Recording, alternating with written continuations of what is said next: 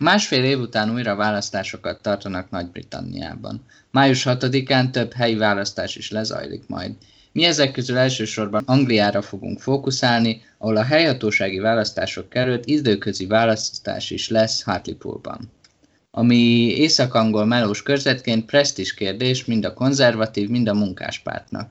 Emellett beszélni fogunk a konzervatív pártot ért korrupciós vádakról, illetve az abban nagy szerepet játszó Cummings-Johnson párbajról. De előbb Londonra fókuszálunk, ahol többek között megbeszéljük, hogy vajon miért ennyire lefutott a polgármesterválasztás. És mivel elég lefutott ez a polgármesterválasztás, meg vicces jelöltek vannak, én először egy bemelegítő játékkal készültem nektek, egy quizzel. Az lesz a lényege, hogy felolvasok mondatokat, ajánlásokat vagy programpontokat, és el kell döntenetek, hogy ez kamu-e, vagy egy londoni polgármester választáson induló jelöltnek a programjába van.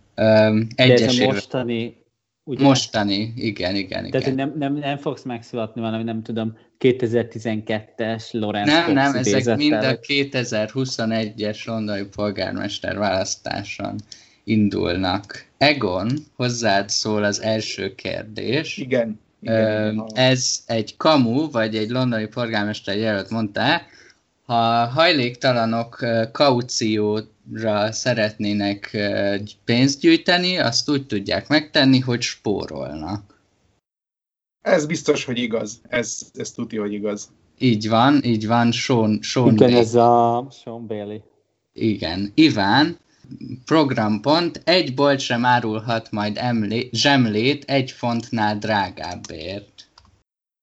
Ez szerintem kamu, mert ilyen, ilyen balos bolondok nincsenek, csak jobbos bolondok.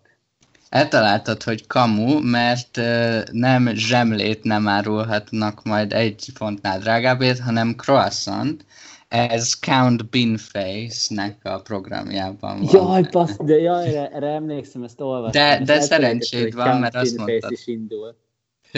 De szerencséd van, mert azt mondtad, kamu. Oké, okay, e- Egon. De azért, azért, azért ha mondhatok valamit a nézőknek, hallgatóknak, elnézést. Tehát az, az is sokat elárul, hogy, hogy, hogy egy ilyen, ilyen dologra nem az jutott eszembe, hogy ez a helyi kétfarkú kutyapárt ekvivalensnek a programpontja, hanem az, hogy úristen, van-e valami teljes izé, aki most tényleg a zsömlékárával kampányol, mert körülbelül hasonló komolyságú dolgok vannak. Jó, Egon... Bár egyébként én támogattam az olcsó, olcsó croissant. Ez mind így van. Egon, a lockdown eltörlése május hatodikától. május hatodikától? Uh-huh. Biztos, hogy van ilyen jelölt. Meglepne, hogyha a mainstream jelöltek között lenne, de biztos, hogy van ilyen. Így van, ez a színészből kultúrharcos ikonná váló Laurence Fox programjában van benne. Iván, egy szívedhez közel álló téma következik, egyes biciklisávok megszüntetése. Mert egyes biciklisávok? Mhm. Ez biztos, hogy mondta valaki, és valószínűleg a Sean Bailey. Nem, David Curtin, aki a Heritage Party-nak a jelöltje, és azt mondja, hogy elég volt az, az, az út, az autós ellenességből, úgyhogy így Jó, van. De ezt a budapesti Fidesz is hasonlóan szokott kampányolni újabban, szóval. Egon, egy millió új fa ültetése. Ilyen is biztos, hogy volt. Így van, Peter Gammons, a u ká i pé jelöltje, aki azt mondta, hogy a u ká i pé a legsokszínűbb párt a polgármester választáson, mert mindenféle nemzetiségű emberek vannak benne. De egyébként uh, azért egy millió fa az nem biztos, hogy... Tehát, hogy ez... Hát nem ez nagyon kevés amúgy. Szerintem az nagyon kevés egy London méretű városban. Hát, mikor volt a főpolgármester választás, akkor beszéltek igen nagy nagyságrendekről. Most nem biztos, hogy az egy milliót elérte, de azért ez nem egy, nem egy nagy mondás. Hát Ettől a, még lehet a u ká i pé a legszínesebb párt. Hogy mondjam, radikális faültetésekről nem igazán nevezetes Tarlós István idején volt ez a tízezer új fa Budapesten kampány. vagy ilyen, nem tudom, szlogán, hát, vagy csuda volt. Jó, csak nekem ez az egymillió ilyen hasraütésnek tűnik, vagy hogy szóval hát figyelj, azért, mondok egy magas azért, számot. Azért, ha u ká pé jelölt lennék Londonban, nem biztos, hogy sokat foglalkoznék a számaimnak a validálásával, mert csak pénzbe kerül, és semmi értelme. Mert de az a jó, hogy ezt... A, a nulla egész három százalékot. Ezt viszont senki se számolja le. Tehát így nem mondják azt, hogy jaj, nem teljesítetted a választási ígéreted, mert csak kilencszázezer fát ültettél, tudod. Ja, jó. Főleg, főleg nem, hogyha nem nyered meg a választást, ugye? Így van. Iván, úgy kell növelni a londoni metró bevételeit, hogy a megállók neveit szponzorok vásárolhatják meg. Na, erről viszont tudom, hogy a Sean Bailey volt. Így van, így van. Ez um, egy anarchokapitalista utópia máskülönben. utópia Budapesten lehetne... De Budapesten nem, van ilyen? Ja, a Corvin negyed. De lehetne mé- Mészáros ne. és Mészáros uh, park. A de legyetek igazságtalanok, tudod... Uh, MOL egy, ó té pé egy, MOL kettő, ó té pé kettő és így tovább. Végig. Jó, Egon, London újra csatlakozik az Európai Unióhoz. Ez, ez is biztos, hogy volt, de ez már az önkormányzati választástól függetlenül előjött, úgyhogy... Így van, ez is Count Binface-hez köthető. Iván, megnövelni a büntetéseket, a büntetések időtartamást a késeléssel összefüggő bűncselekmények szempontjával kapcsolatban. Ha valakit hogy, ilyenen érnek, annak megnövelik a büntetés időtartamát. Tehát az nyilvánvaló, hogy ilyen jogosultsága nincsen a londoni polgármesternek, ez ugye szép, parlamenti hatáskör, de abban is biztos, hogy nagyon hot topic a késelések számán pattogni a jobb oldalon, annyi jobbos jelölt van, akik nem túl intelligensek, hogy szerintem valamelyik ezt bedobta. Így van, Laurence Fox, a kultúrharcos ikon. Hát Egon... Rágondoltam, itt nem túl intelligens jobboldali főleg, de... Egon, a szobrok megvédése a vandáloktól és a szabad kőművesektől. A, hát igen, a vandál biztos, és szabad kőművesbe kételkedek, de lehet, hogy pont fordítva van. Tehát, és ez is ezért egész sokat elmond. Tehát igaz, vagy ez inkább csak... igen, mint nem.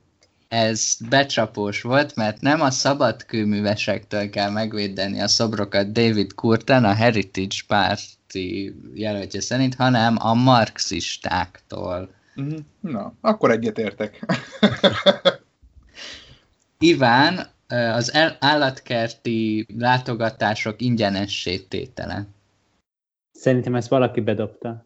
Nem, nem dobta be senki. Ábel az előbb. Pedig, ez, pedig, pedig ez, és ezzel ez már jobb jelölt, mint a többség. Egon, a hév állomások elnevezése. Ez egy nagyon barátságos program. Egyszerűen annyira barátságos, hogy szerintem ilyet nem mondott senki. De. Oh. Mégis. Sadiq Khan. De vár, nem az állomások, hanem a vonalak, mert hogy az overground vonalak. Rosszul, fake news terjesztek. Mert az állomások kíván el, el vannak nevezve, de egyébként ez, egy, na, ez egyébként egy jogos program, mert hogy én, én nagyon jól tájékozom, de tudom, hogy vannak emberek, akiknek probléma, hogy overground, de melyik, és van azt hiszem hét darab vonal. Tehát képzeljétek el, hogy mintha nem lenne a Csepeli hévnek neve az, hogy Csepeli hév, vagy há akárhányas, hanem Hév, lenne a hév, és, és nem tudod, hogy most a Csepeli vagy a Ráckevei. Hm. Úgyhogy add meg a pontot Ábel. Jó, meg, megadom, megadom. Én hibám volt. Uh, Iván, a Buckingham palota államosítása és múzeumá tétele. Ez is a Count Binface volt? Nem, ez nem létezik. Nincs ilyen, kérlek. Volt valami hasonló a Count, Count Binface-nek a... Jó, akkor nem pont ezt. Valami, valami hasonló volt. Jó, többek között az én bénázásomra köszönhetően nyert az Egon, mert egyel több pontja van. Jó. De lenyűgöző kreativitással futottunk neki ennek az adásnak, szóval minden tiszteltem a tiédnál. Rendben. Iván, szerinted az, hogy a Sadiq Khan minden valószínűség szerint meg fogja nyerni ezt a választást, az azért van, mert ő ilyen jó polgármester, vagy mert a felsorolt uh, manifesztópontok jelöltjeivel kell megküzdenie? Azért egy, egy, egy, egyik manifesztópontot, bár azt, ami egyébként szerintem egy teljesen jó ötlet, azt, azt azért Sadiq Khan mondta. Szerintem Sadiq Khan szerintem nagyon szimpatikus politikus sokaknak, és pont az a figura, aki kb. Így a valahogy a korbinizmusnak a hátszerével tudod ebbe a pozícióba kerülni, hogy abszolút egy, nem egy korbinista, nem egy ilyen balközé politikus, nagyon jól reprezentált csomó mindent, amiben a londoniak hisznek és fontosan tartanak a városukról, tehát ilyen multikulturálisabb dolgokat. Tulajdonképpen azért nagyon szórakozó, hogy gyakorlatilag léptében tudja a teljes nyugati szélső jobboldalt és magyarországi szélső jobboldalt agyon triggerelni, valószínűleg egyébként részben ezért is indulnak ezek a jó madarak a választáson, de szerintem, de, de azért, azért azt hozzá kell tenni, hogy azért nem egy kiemelkedően jó polgármester. Szerintem nem volt rossz polgármester, nem kifejezetten rossz polgármester, de azért nem tudott olyan átütő sikereket elérni, ami egyébként az ő személye miatt eleve lefutottak kellene, hogy tegye a, ve- a versenyt. Tehát, hogy, hogy ez így, hogy mondjam, nem volna nyerhetetlen elve a konzervatívoknak, pláne, hogy mondjuk Boris Johnson az nyolc éven át londoni polgármester volt. Ami szerintem lefutotta tette ezt a versenyt, az inkább az, hogy egyrészt a konzervatívoknak sikerült ezt a jó madarat megtalálni, akire mindjárt visszatérünk, és a másik pedig az, hogy egyszerűen mondjuk azért a A, a konzervatív párt a jelenlegi formájában, és főleg amikor nagyon belemennek ezekbe a kultúrharcos témákba, akkor nem, nem igazán az átlag londoni ilyen, nem tudom, gazdasági kérdésekben jobbra húzó embereknek a igényeit, tehát a választói preferenciára hajt, hanem más választók, egyébként nem, persze nem, magában nem baj, de hogy azért az a választó, aki ilyen gazdaságilag nem talán nem is annyira jobboldali, de meggyőződéses konzervatív, akinek azt lehet mondani, hogy akinek mondjuk egy ilyen soft multikulturalizmus ellenes kampányjal, meg a nem tudom, Churchill szobron való pattogással nagyon lehet uh, tetszeni, ezért ilyen választók nincsenek nagyon Londonban, és azért Boris Johnsonnál is láttuk, hogy azért alapvetően ezt a uh, nem tudom, ilyen konzervatív, liberális, ilyen David Cameronos, de még annál is David Cameronosabb irányjal, és például egyébként, ha már említettük, mondjuk nagyon sok biciklis fejlesztésről és hasonló, és hasonlókkal tudott meggyőző lenni a londoniaknak. Szerintem erre a jelenlegi konzervatív párt nem alkalmas, egyszerűen túlságosan elmentek abba az ilyen kultúrharcos irányba, ami Londonban nem annyira pálya, és főleg nem annyira pálya, hogyha viszont cserébe van egy azért alapvetően viszonylag unalmas balközép. Bár egyébként szimpatikus, de azért nem túl érdekes ilyen balközép liberálisba hajló munkáspárti jelölt, akivel szintén nem lehet azt mondani, hogy ez a Corbyn-féle vörös, vörös vész. És hát persze az is hozzátartozik, hogy sikerült ez a Sean Bailey-t megtalálni, akinek hát mindegy, nem, nem akarom minősíteni szegény, de hát láthatóan nem ura a helyzetnek, és, és nem, igazán, nem igazán szeretné ő se londoni polgármester lenni. Igen, ugye, ugye hozzáfűződött a szponzoros metró elnevezés, meg a, meg a hajléktalanoknak szóló jó tanács is. Egon, szerinted egyrészt hogy sikerült kiválasztani egy ilyen jelöltet, másrészt pedig mi az, amit a konzervatívoknak tennie kell, hogy legyen esélyük egy londoni polgármester választáson? Én, én alapvetően a, a helyi, meg önkormányzati választások, ezek engem kevéssé tudnak érzelmileg megérinteni, de megpróbálok valami, valami érdemlegeset mondani. Boris Johnson ugye kétezer-tizenhatban lép le londoni főpolgármesterként, egy, ahogy említettétek, relatív sikeres főpolgármesterség után, és ne felejtjük, hogy kétezer-tizenhat a, a Brexit népszavazás éve, ahol Ron, London meghatározó többsége a bennmaradás mellett szavaz.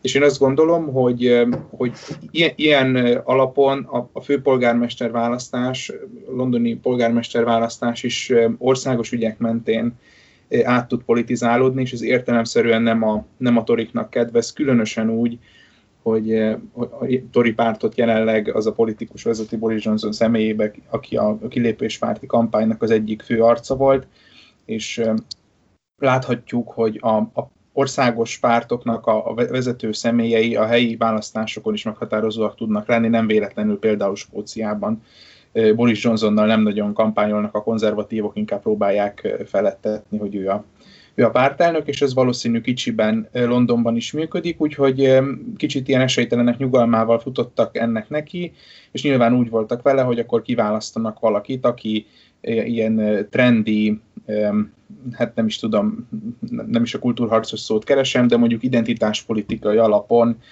vonzó lehet a, a londoni metropolita elitnek, és akkor megtalálták Sean Bailey-t, aki fekete, meg, meg jamaikai leszármazott, és úgy gondolták, hogy ez, ez, ha valami, akkor ez esetleg megnyerő lehet, de hát a számokból látjuk, hogy, hogy nem nagyon.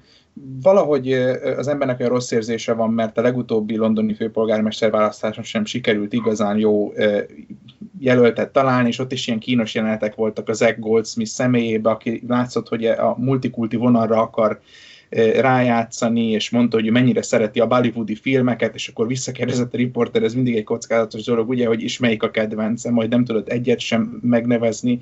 Szóval az egész kampány kicsit ilyen, ilyen, ilyen izzadságszagú, ami valószínű ebből a, ebből a országos politikai témáknak a beszivárgásából származik, és nyilvánvalóan ez a Sadiq Khannak óriási szerencséje, mert egyébként az elégedetlenség a főpolgármesterségével az relatíve magas, nagyjából a londoniak harmada mondta azt, hogy, hogy, hogy elégedett a, a főpolgármester teljesítményével, kicsivel többen mondták, hogy nem, és nyilván, az többi, nyilván a többi az, az bizonytalan, bűnözési ráták azok, azok romlottak az utóbbi időszakban, a főpolgármester váltás után kétezer-tizenhatban, szóval kell, kellett szerintem a Brexit ahhoz, hogy, hogy a, a munkáspárt ennyire biztos győzelemként tudjon tekinteni Londonra idén májusban. Szerintem ezért ez abszolút nem igaz, hogy a, hogy a Sean Bailey ez egy ilyen multikulti jelölt, főleg, mert egyébként azt hiszem kétezer-ötben írtam, most, most én keresem egy kicsit, hogy valami olyat írt, hogy a multikulturalizmus ez egy bűn, bűnbarlang, egy bűntanyá, vagy mit tudom, én most sem, sem fog pontosan fordítani. Változtatni, és ez jellemző Sean Bailey-re, hogy tényleg feketes vagy, mint tehát jamaikai felmenőkkel rendelkezik, vagy de U K-ben született, azt hiszem, de hogy, hogy azért közben azt is, az is hozzátartozik, hogy azért nagyon erősen hogy mondjam, jobb oldalon áll az identitáspolitikai és kultúrharcos küzdelmekben. Uh, ami mondjuk Zach Goldsmithre nem volt igaz, Zach Goldsmith az inkább csak kicsit lejáratta magát, amikor elkezdett azzal kampányolni, hogy a pakisztáni Sadiq Khan az majd zé, mit tudom én, mit fog csinálni a hindukkal, ami egy kicsit azért úgy rasszistára sikerült, meg így elkezdett ilyeneket kampányolni, meg ez volt egy-két.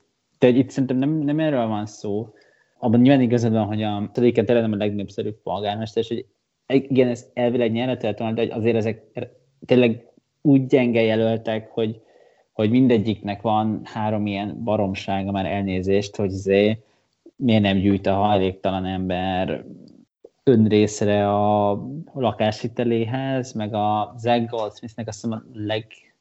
legemlékezetesebb húzása, ez persze nem annyira, de amikor nem tudom, elment egy kocsmába, és nem tudta megfogni a sörös poharat.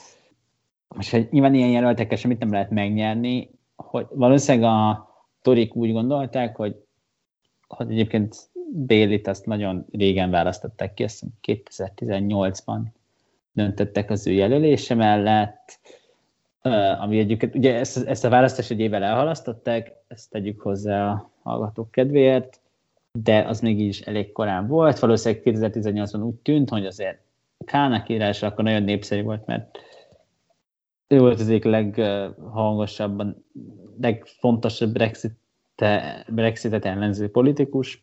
Úgyis legyőzhetetlen, és persze, hogyha egy választást nem lehet megnyerni, akkor, akkor azon ugye, ugye itt a pártok a, nem tudom, ilyen jelölt-jelöltök közül választanak, és nyilván olyan választáson, ahol azért úgy érezhetik a jelöltek, hogy úgy, úgy sincs esélyük, mondjuk egy konzervatív jelölt úgy, úgy érzi, nincs jelöltük, akkor azért egy, hogy, hogy mondjam, jobb uh, esélyesebb jelöltek, el se fognak indulni, mert hát minek menjen rá két év az életéből, amikor más helyen sikeresebben tudná építeni a politikai karrierjét, és hát akkor maradt Sean Bailey, aki minden nap mond valamit, amivel szórakoztat. Egyébként a kedvenc Sean Bailey mondásom, ha már itt tartunk, az az, nem az mondás volt, amikor írt valamit, hogy, hogy ő neki mennyi nem behajtási díjat kell fizetni, hogy elmenjen London belvárosra, az másképp, hogy normálisan, hogy nem jár autóval London belvárosába, akkor nem kiderült, hogy nem is kell ilyen környezetszennyezési díjat fizetnie, mert nem környezetszennyez az autó, illetve jól, jól emlékszem, hogy sikerült egy olyan helyet kiválasztani, ami nem is Londonban van, hanem egy elővárosa. De visszaadom a szót, bocs. Igen, egyébként még a béna jelöltekhez hozzátartozik, hogy én a Piers Corbynt is be akartam ide rakni, aki Jeremy Corbynnak a testvére, és ő is indul a londoni polgármester választáson, csak amikor megnéztem a manifestóját, kiderült, tehát hogy az a manifestó egy tizennégy pontos, egy oldalas szöveg arról, hogy miért nincs Covid. um, igen. Pedig amikor elkezdted mondani, azt hittem, hogy a Piers Morgan és a Jeremy Corbyn szerelem gyereke. De akkor úgy tűnik, hogy, hogy ez nem is annyira áll távol a valóságtól. Nem. Hát tudod, a Corbyn családnak politikus családna. És dinasztia. Igen. Dinasztia, igen. Szerintem igen, nagyjából egyetértek, hogy a toriknak ugye az a legnagyobb problémája, hogy ez a torik kurzus, vagy ez a johnsoni konzervativizmus, ez az egész politikai identitását és filozófiáját gyakorlatilag arra építette fel, hogy minden egyes dolog, ami Londonban van, és mindenki, aki Londonban van, és minden, amit London képvisel, vagy amit ők gondolják, hogy London képvisel, az rossz, és le kell rombolni, és ez ellen kell küzdeni.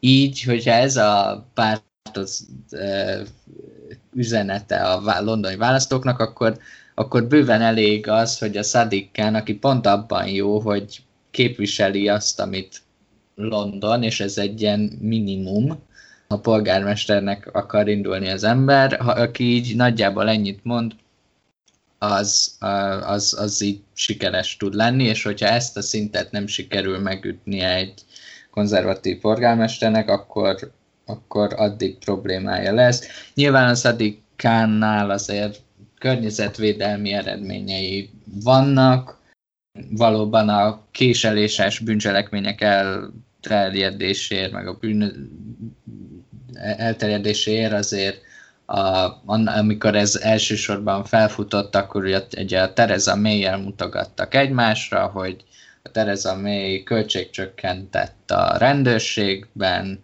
de a Theresa May szerint meg a Sadiq Khan volt az, aki ezért felelős, aki ezért felelős. Igen, a toriknak, én, ha én lennék a tanácsadója, azt mondanám, hogy keressenek egy számukra vállalható független jelöltet, és mögé álljanak be. Én a volt konzervatív Rory Stewartot tartom, találtam erre, aki idén, vagy hát amíg kétezer-húszban lett volna a választás, próbálkozott ezzel, csak aztán ugye a Covid eltolta, és ő se, neki mégse volt kedve, és aztán nem mondott, úgyhogy, de ettől függetlenül talán érdemes volna majd megpróbálkozni később. Hát a saját álmaidat adod el tanácsként. Ez így nem jó. Ez így nem profi. Azért, azért szerintem Rory Stewart, hogy mondjam, tehát ő se volt egy komoly jelölt, tehát abban a szempontból a komoly jelölt volt, hogy ő, ő elég sikeresen volt egy ilyen nem túl, nagy, nem túl Brexiter jelölt a kétezer-tizenkilences uh, tori belső választás, tehát uh, vezető választás, mondjam, és, és volt egy-két kiemelkedő pillanata, tehát azért, azért alkalmas volt arra, már hogy ez, ez emlékezetes vele kapcsolatban, hogy ő nagyon korán lezáráspárti volt a Covid kapcsán, hogy ő kifejezetten korán már azt mondta, ami aztán lett is, hogy le, le fogják zárni az országot, csak akkor mindenki kiröhögte. De azért, azért, hogy mondjam, tehát Rory Stewart, aki a szó szerint Anglia túl, túl végében, ott, ott már majdnem Skóciában volt képviselő, körülbelül annyira kötődik Londonhoz, mint ahogy egyébként mindenki, aki parlamenti politikusként, tehát országgyűlési képviselőként, vagy parlamenti képviselőként dolgozik, kötődik Londonhoz, mert hát tényleg ott élt, és tényleg ismeri, és hogy bevallása szerint a... mondjátok egy jó magyar megfelelőt a Pretre, de hogy, hogy az a kedvenc helye, és ez egy csomó probléma. Cserpes, teivó. Hát nem, szerintem nem, nem is Cserpes, Lipóti pékség, tehát inkább. Tehát ezért már reklámpénzt kéne szednünk amúgy. Jó, igen, írjuk a Lipóti pékségnek, hogy akkor ez húszezer forint lesz evítésenként. Sziasztok, Lipóti pékség hatvannál tartunk. De, a, de hogy igen, szerintem nagyon nagy problémája volt, de volt Rory Stewartnak, hogy ezért nem egy olyan politikus, aki szerintem nagyon alkalmas Londonban. Egyszer azért, mert, és ezt nem azért mondom, hanem mert ő nem London, és nem úgy értem, hogy mert nem, nem lakott, nem ott született, vagy valami, hanem igaz azért, mert tényleg alig kötődik a városhoz, és, hogyha, és hogy ennyi erével persze bármelyik politikus elindult, hiszen azért ők ugye Londonban élnek, de hogy azért ennél, ennél szerintem több, jobban kell kötődni egy sikeres polgármesterjelöltnek. Most persze azt nem is említem, hogy Rory Stewart az valószínűleg nem igazán tudott volna Boris Johnson támogatására számítani, de ez, ez egy, szerintem egy esetleges kérdés. Egyébként még egy, amikor ugye kampányolta Rory Stewart, neki volt egy olyan ötlete, hogy, hogy eltölt éjszakákat londoni embereknek a lakásában, és akkor lehetett neki írni, hogyha meghívod. Volt egy ilyen ötlete. Szerintem, szerintem még egy, csak akkor vegyük át egyben a bolondokat, vagy hát elnézést, kevésbé komoly jeleneteket, mert ez szerintem érdekes azon túl, amit az elején beszéltünk, hogy ezek hogy alakulnak, meg ha, ha ez még belefér egy nagyon gyorsan, hogy, hogy tényleg csak egy, mutassuk, hogy mi az a pálya. Tehát ugye van Sean Bailey, aki egy konzervatív politikus, nem túl erős, nem mindig mond nagyon értelmeseket, és finoman fogalmaztam, és ugye minden, egyébként más mondani polgárság, sokan elindítanak egy csomó, elindít egy csomó ilyen. Ugye egyrészt azért szokott lenni egy őket viszonylag erős zöld jelölt Sean Bailey, aki már korábban is volt, és egyébként ő szerintem, ha jól emlékszem, kétezer-tizenhatban kifejezetten jól szerepelt, van egy liberális demokrata jelölt, aki egy korábban é pé képviselő is volt, és azt kell róla tudni, hogy a korábbi liberális demokrata jelölt az kiszállt, meg kilépett a pártból is, ha jól emlékszem, és a helyére kellett őt bedobni, és akkor ezek mellett vannak a futottak még, ha szokás szerint megvan a Women's Equality Party, meg az Animal Welfare Party, meg hasonló formációk. Van az u ká i pé, akikről ezek szerint még léteznek, és akiknél nagyon vicces, hogy Peter Gammonsnek hívják a jelöltjüket, mert ugye a Gammon az egy brit slang szó a középkorú rasszista fehér férfira, és ugye ezen felül vannak, akiket emlegettünk, ezek a Count Binface, aki nyilván egy vicc, már ugye a szónak a magyar kétvarú kutyapártos értelmében egy vicc jelölt, hiszen hogy a magyar kétvarú kutyapárt szimpatizáns hallgatóink nem fogják értékelni, de ugye elindult hát Piers Corbyn, aki meg hát egy, nem tudom, azontól, hogy Jeremy Corbyn bátyja, egy, egy igazi alufólia sisakos figura, akkor Laurence Fox, aki arról lett nevezetes, hogy egyszer valami tévé, egy nem, nem ugye huszadrangú színész, meg huszadrangú lemezzel megjelenő zenész volt korábban, aki arra nevezetes, hogy valamit mondott arról, hogy a csúnya liberálisok túlságosan vókok, és, és hogy ez nem jó dolog, és most ő egyébként egy lezárás ellenes jelölt, aki azzal kampányol, hogy, hogy, hogy a lezárásokat, azokat fel kell számolni, ez valószínűleg most, mert amúgy is a nyitásban van erősen Anglia, ez amúgy. Ott ugye azért Magyarországon valószínűleg lényegesen gyengébb az ilyen lezárás ellenes mozgalom, meg valószínűleg a Covid tagadás, meg a vakcinatagadás is, de hogy Laurence Fox ezen minden, és éneket twittelget, hogy, hogy ő egészséges ember, ő nem veszi a vakcinát, mert neki az nem kell. És, és még egy érdekes, csak mutassuk, hogy milyen komoly... Logikus, igen. Ilyen emberek szoktak nagyon csúnya Covidot kapni, mert ugye ilyen a, a fátum. És, és ami a legviccesebb szerintem, van egy Max Fosh nevű, nem röhög, csávó, aki pedig... Azért, nem hiszem azért, el, aki... hogy nem én hoztam, nem hiszem el, hogy nem én említettem meg Max Fost. mit, mit, Iván, mit kell tudni Max Foshról? Max Foshról azt kell tudni, hogy ő egy youtuber, akinek annyi a programja, hogy több szavazatot akar szerezni, mint Laurence Fox. Konkrétan ennyi. És elindult. Ámen. Igen, tehát, hogy, hogy, hogy, hogy, hogy, hogy ez lehet sem csinálni. Nyilván nagyon érdekes egyébként, és, és, és nyilván Laurence Fox egy idióta, de azért ezt érdekes lehet látni, hogy, hogy mondjuk relatív ahhoz képest, hogy egy bukott színész gyakorlatilag, az, az ilyen lezárás ellenesség, ezt tud-e mozgósítani politikailag, ezt, és hogy nem, nem úgy, hogy ki tud, ki tud-e vinni kétezer agresszív tüntetőt, maszk nélkül ordibálják, hogy a vakcina igazolvány az új Auschwitz, vagy nem tudom. Ez egyébként azt hiszem egy konkrét Piers Corbyn idézet volt. Igen, szóval Piers Corbyn az ez a vonal, hanem hogy tényleg, tényleg lehet erre politikai mozgósítás sem, mert azért vannak országok, ahol azért erősebbek a, vakcina, a lezárás szkeptikus hangok. Nem is jó, az lezárás szkeptikus, mert hogy értitek, nem arról van szó, hogy nem, nem élete vágya, hogy lezárják a gazdaságot, hanem arról van szó, hogy nem fogadja el, hogy le kell néha. És, és, és ez szerintem biztos, hogy érdekes lesz, hogy egy ilyen, egy ilyen nem tudom, ki erre egy jó, hát ilyen gődé, szoftosabb Gődény Györgyként lehet-e sikeres, hát magadhoz képest persze sikeresnek lenni a választás, hogy nyilván nem arra kell gondolni, hogy Laurence Fox lesz London következő polgármestere, vagy akár csak, nem tudom, tíz százalékot, öt százalékot elér, de hogy mondjuk egy három százalékot elér Laurence Fox, az, az szerintem egyébként egy érdekes fejlemény lenne. Nyilván várhatóan nem fog, és reméltek, drukkolok személy szerint Max Foshnak, hogy sikerüljön elérni az egyetlen programpontját, és legyőzni Laurence Foxot. Vote Fosh, én csak ezzel szeretném lezárni a... Igen, a, igen, egyébként a londoni hallgatóiknak üzenem, hogy, hogy van második preferenciás szavazás van, szóval hogy az első iszonyat ezt le lehet rakni Max Foshra, hogyha szeretnénk. Az Alsóház Podcast hivatalos ajánlása.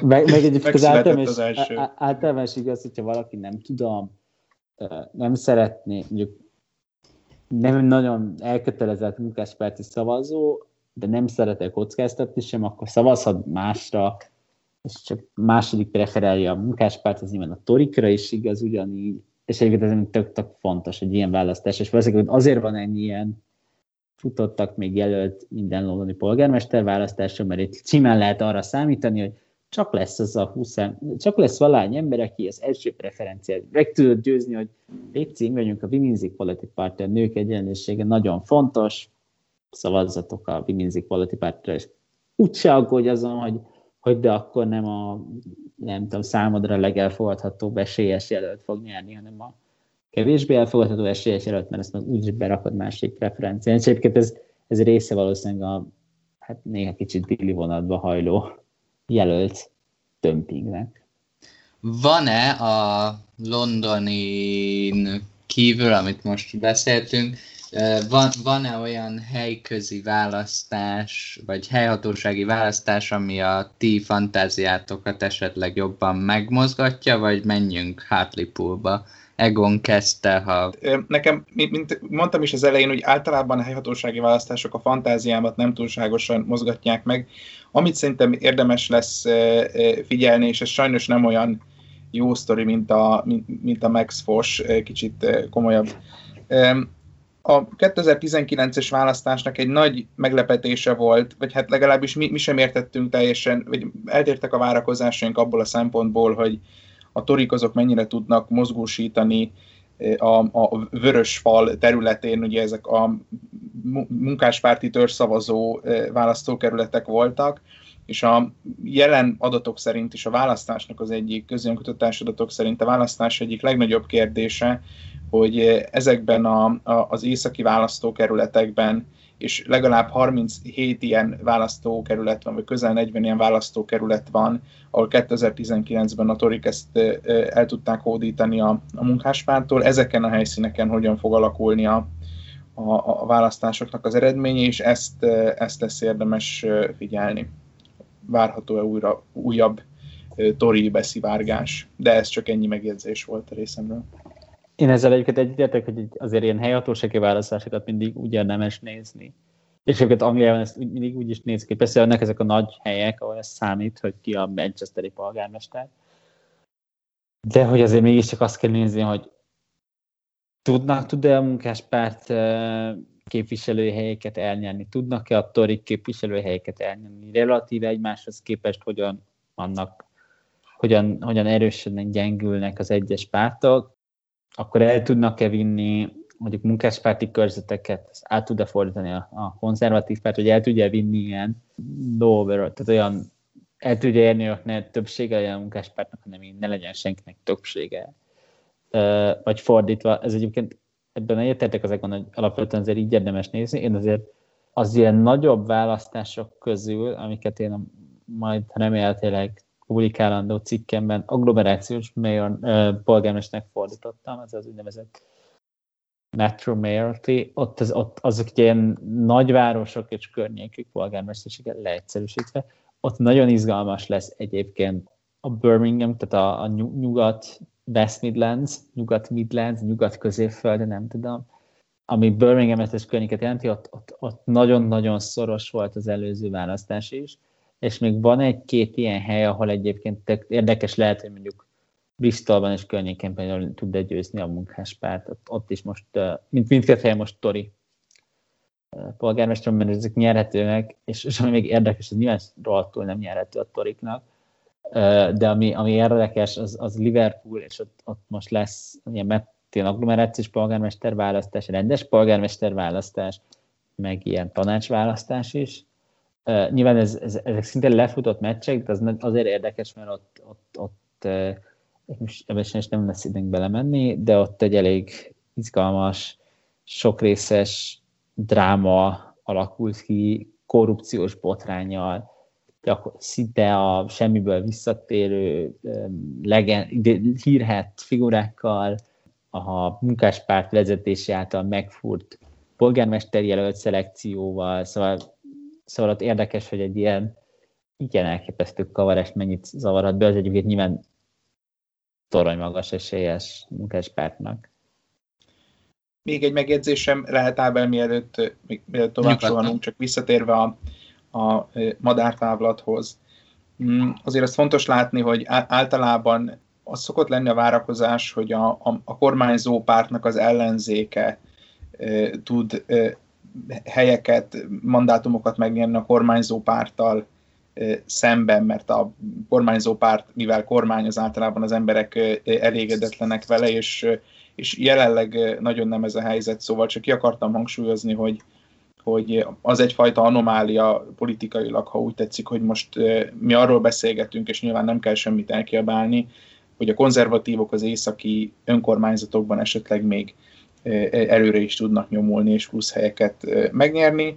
A leg, ami érdekes lesz szerintem munkáspárti szempontból, olyan nagyobb régiós választás, hogy Nyugat-Angliában a jelenlegi konzervatív polgármestert sikerül-e leváltaniuk, ezzel kapcsolatban van némi reménység a munkáspárti vezetésben, és nyilván hozzá kell tenni egyébként, és ez egy ilyen záró gondolat, hogy ezek a választások elég bonyolultak, mert nem, nem annyira egyszerűek, mint a magyar önkormányzati választások, ott még ezt épésszel felbírjuk fogni, nagyon sokfajta kerület és nagyon sokfajta szint van, olyannyira, hogy ebbe Boris Johnson is eléggé belezavarodott, mikor megkérdezték, hogy Nyugat-Anglia polgármestere ki is pontosan, akkor kissé belezavarodott, és azt mondta, hogy támogatja a helyi autonóm polgármestereket, majd szembesítette vele a riporter, hogy ő egy konzervatív, de neve ezután sem ugrott be.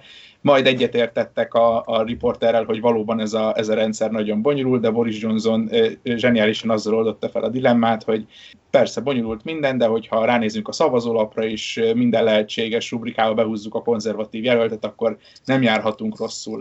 Úgyhogy igen, ez egy ilyen aranyos videó volt, nézzétek meg, lehet, hogy be tudjuk linkelni, vagy ilyesmi. Természetesen. Akkor szerintem, hogyha már beszéltünk északi városokról, akkor menjünk Hartlepoolba, ahol nem csak ö, helyi választás lesz, hanem parlamenti választás is lesz, ugyanis a, a, az eddig képviselő munkáspárti képviselő egy zaklatási ügybe keveredett és lemondott, eh, ahol ezért lesz egy eh, időközi választás. Hartlepoolról azt kell tudni, hogy a, amióta létezik ez a választókerület, azóta munkáspárti képviselője van. Azonban a Brexit népszavazásnál hetven százalék eh, a Brexitre szavazott, ami azért egy eléggé brutális szám. Ez a Hartlepool egyébként Durham megyében van, tehát egy nekem személyesen kedves régióban, viszont nagyon a Hartlepool egy úgymond állatorvosi lova a hanyatló észak-angliai iparvárosoknak. Még van egy acéllal foglalkozó, acélgyártással foglalkozó műhely, gyár, amire van esély, hogy esetleg bezárhat, és a helyi munkáspárt például ezzel próbál, ennek a megmentésével próbál kampányolni, míg a konzervatív párt természetesen ö, azzal érvel, hogy a munkáspárt ezektől az emberektől elfordult, és már nem képes ö, igazából az érdekeit képviselni. Um, amiért még érdekes ez a, a kerület, és amiért kiszámíthatatlan, hogy ki fog itt nyerni, hogy kétezer-tizenkilencben úgy tudott nyerni a munkáspárti jelölt, hogy a Brexit párt az legjobb, egyik legjobb eredményét érte el huszonöt százalékkal. Most a Brexit párt, vagy most már reformpártnak hívják, de az, az ő támogatottsága már messze nem akkora, hiszen a Brexit vita már lezárult. Úgyhogy ez egy mindenképpen érdekes és kiszámíthatatlan, kiszámíthatatlan választás. Ti, ti mit vártok tőle? Hát természetesen Northern Independence Party áttörő sikerét. És, és nem tud... Ja, ja, bennézést. Thelma Walker független képviselő áttörő győzelmét. Thelma Walker, ez egy munkáspárti képviselő volt, igen, megkuklizom, hogy hol, valahol nem Hartlepoolban.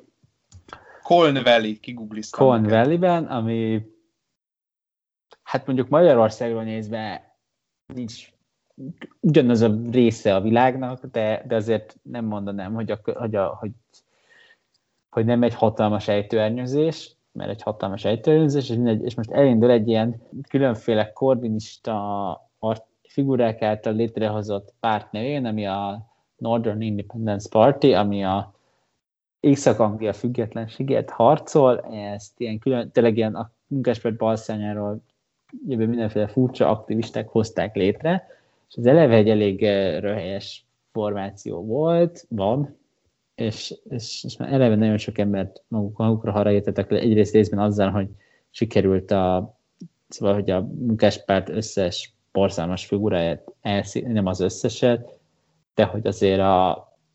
Szóval sikerült nagyon sok uh, erős arcot magukhoz ragadni, meg az egész egy ilyen tök, egész egy kicsit olyan érzésen az embernek, hogy ezt egy londoni gazdag csávók találtak ki, hogy hogy is néz ki az északi függetlenség, de ami azt tűnösen röhelyessé teszi, az az, hogy elkezdték, mint párt beadni időben a regisztrációjukat, ezért nem tudnak elindulni pártként ezen a választáson, ami hát igen, nagyon szórakoztató.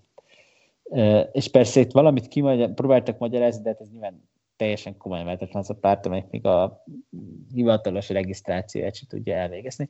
Na mindegy, de félretéve a, a tréfát, bár mert erről szerintem nagyon sokáig tudnánk viccelődni, hiszen ez egy mém párt, és nem úgy, ahogy a két kutya párt, hanem úgy, ahogy az összefogás párt és a sportos és egészséges Magyarországért párt.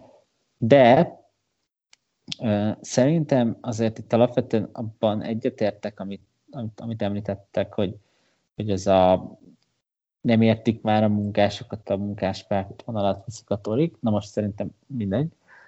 És, és hát ezért eljük az, hogy a munkáspártnak sikerült egy, ők találni egy olyan jelöltet, aki egyrészt nagyon erősen maradáspárt, ő, ő is egyébként egy, ez a bizonyos Paul Williams, bocsánat, szóval ez Paul Williams, egy, mert korábban egy munkáspárti képviselő volt egy másik körzetben, ez nem egy olyan bődöletes ejtőernyőztetés, mint a Thelma Walker, mert ő Ő, ő azért nagyjából azt hiszem két körzettel arrébb, de egy abszolút ugyanabban, ugyanazon a területen volt korábban képviselő, csak nem pont Hartlepoolban.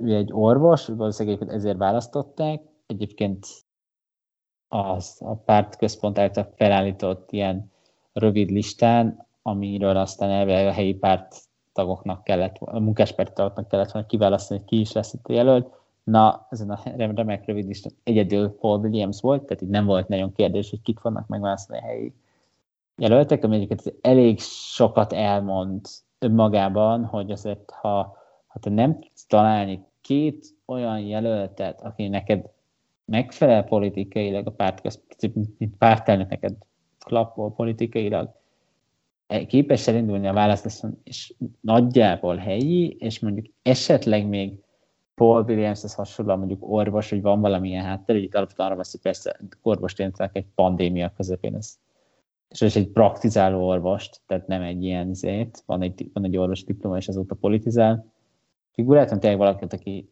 orvosként tevékenykedett a világjárvány közepén, hogy ezt majd szavazatokat hoz. És hogy ha nem tudnak két jelöltet találni, aki, aki mondjuk politikailag a pártközpontnak alkalmas, és komolyan vehető, mint jelölt, azért az elég sokat elmond arról, hogy milyen esélyei vannak hosszú távon a munkáspártnak ezekben a körzetekben.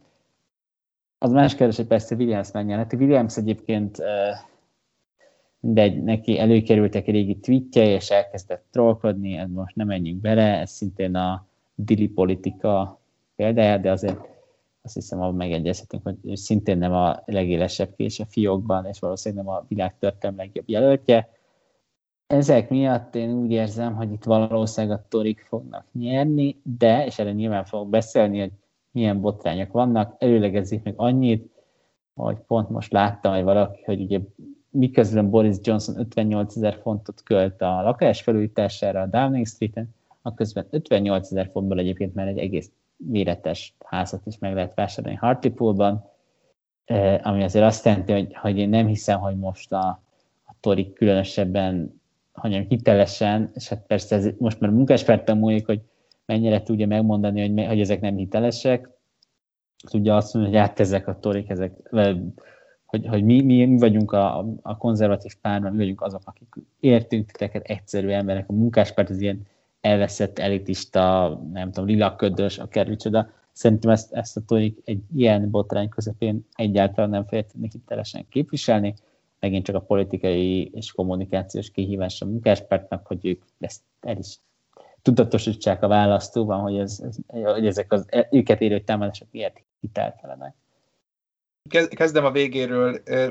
Beszélni fogunk még az éppen aktuális botrányokról. Szerintem kicsit túlértékeled ennek a jelentőségét, Iván, most konkrétan ennek az időközi választásnak a kapcsán.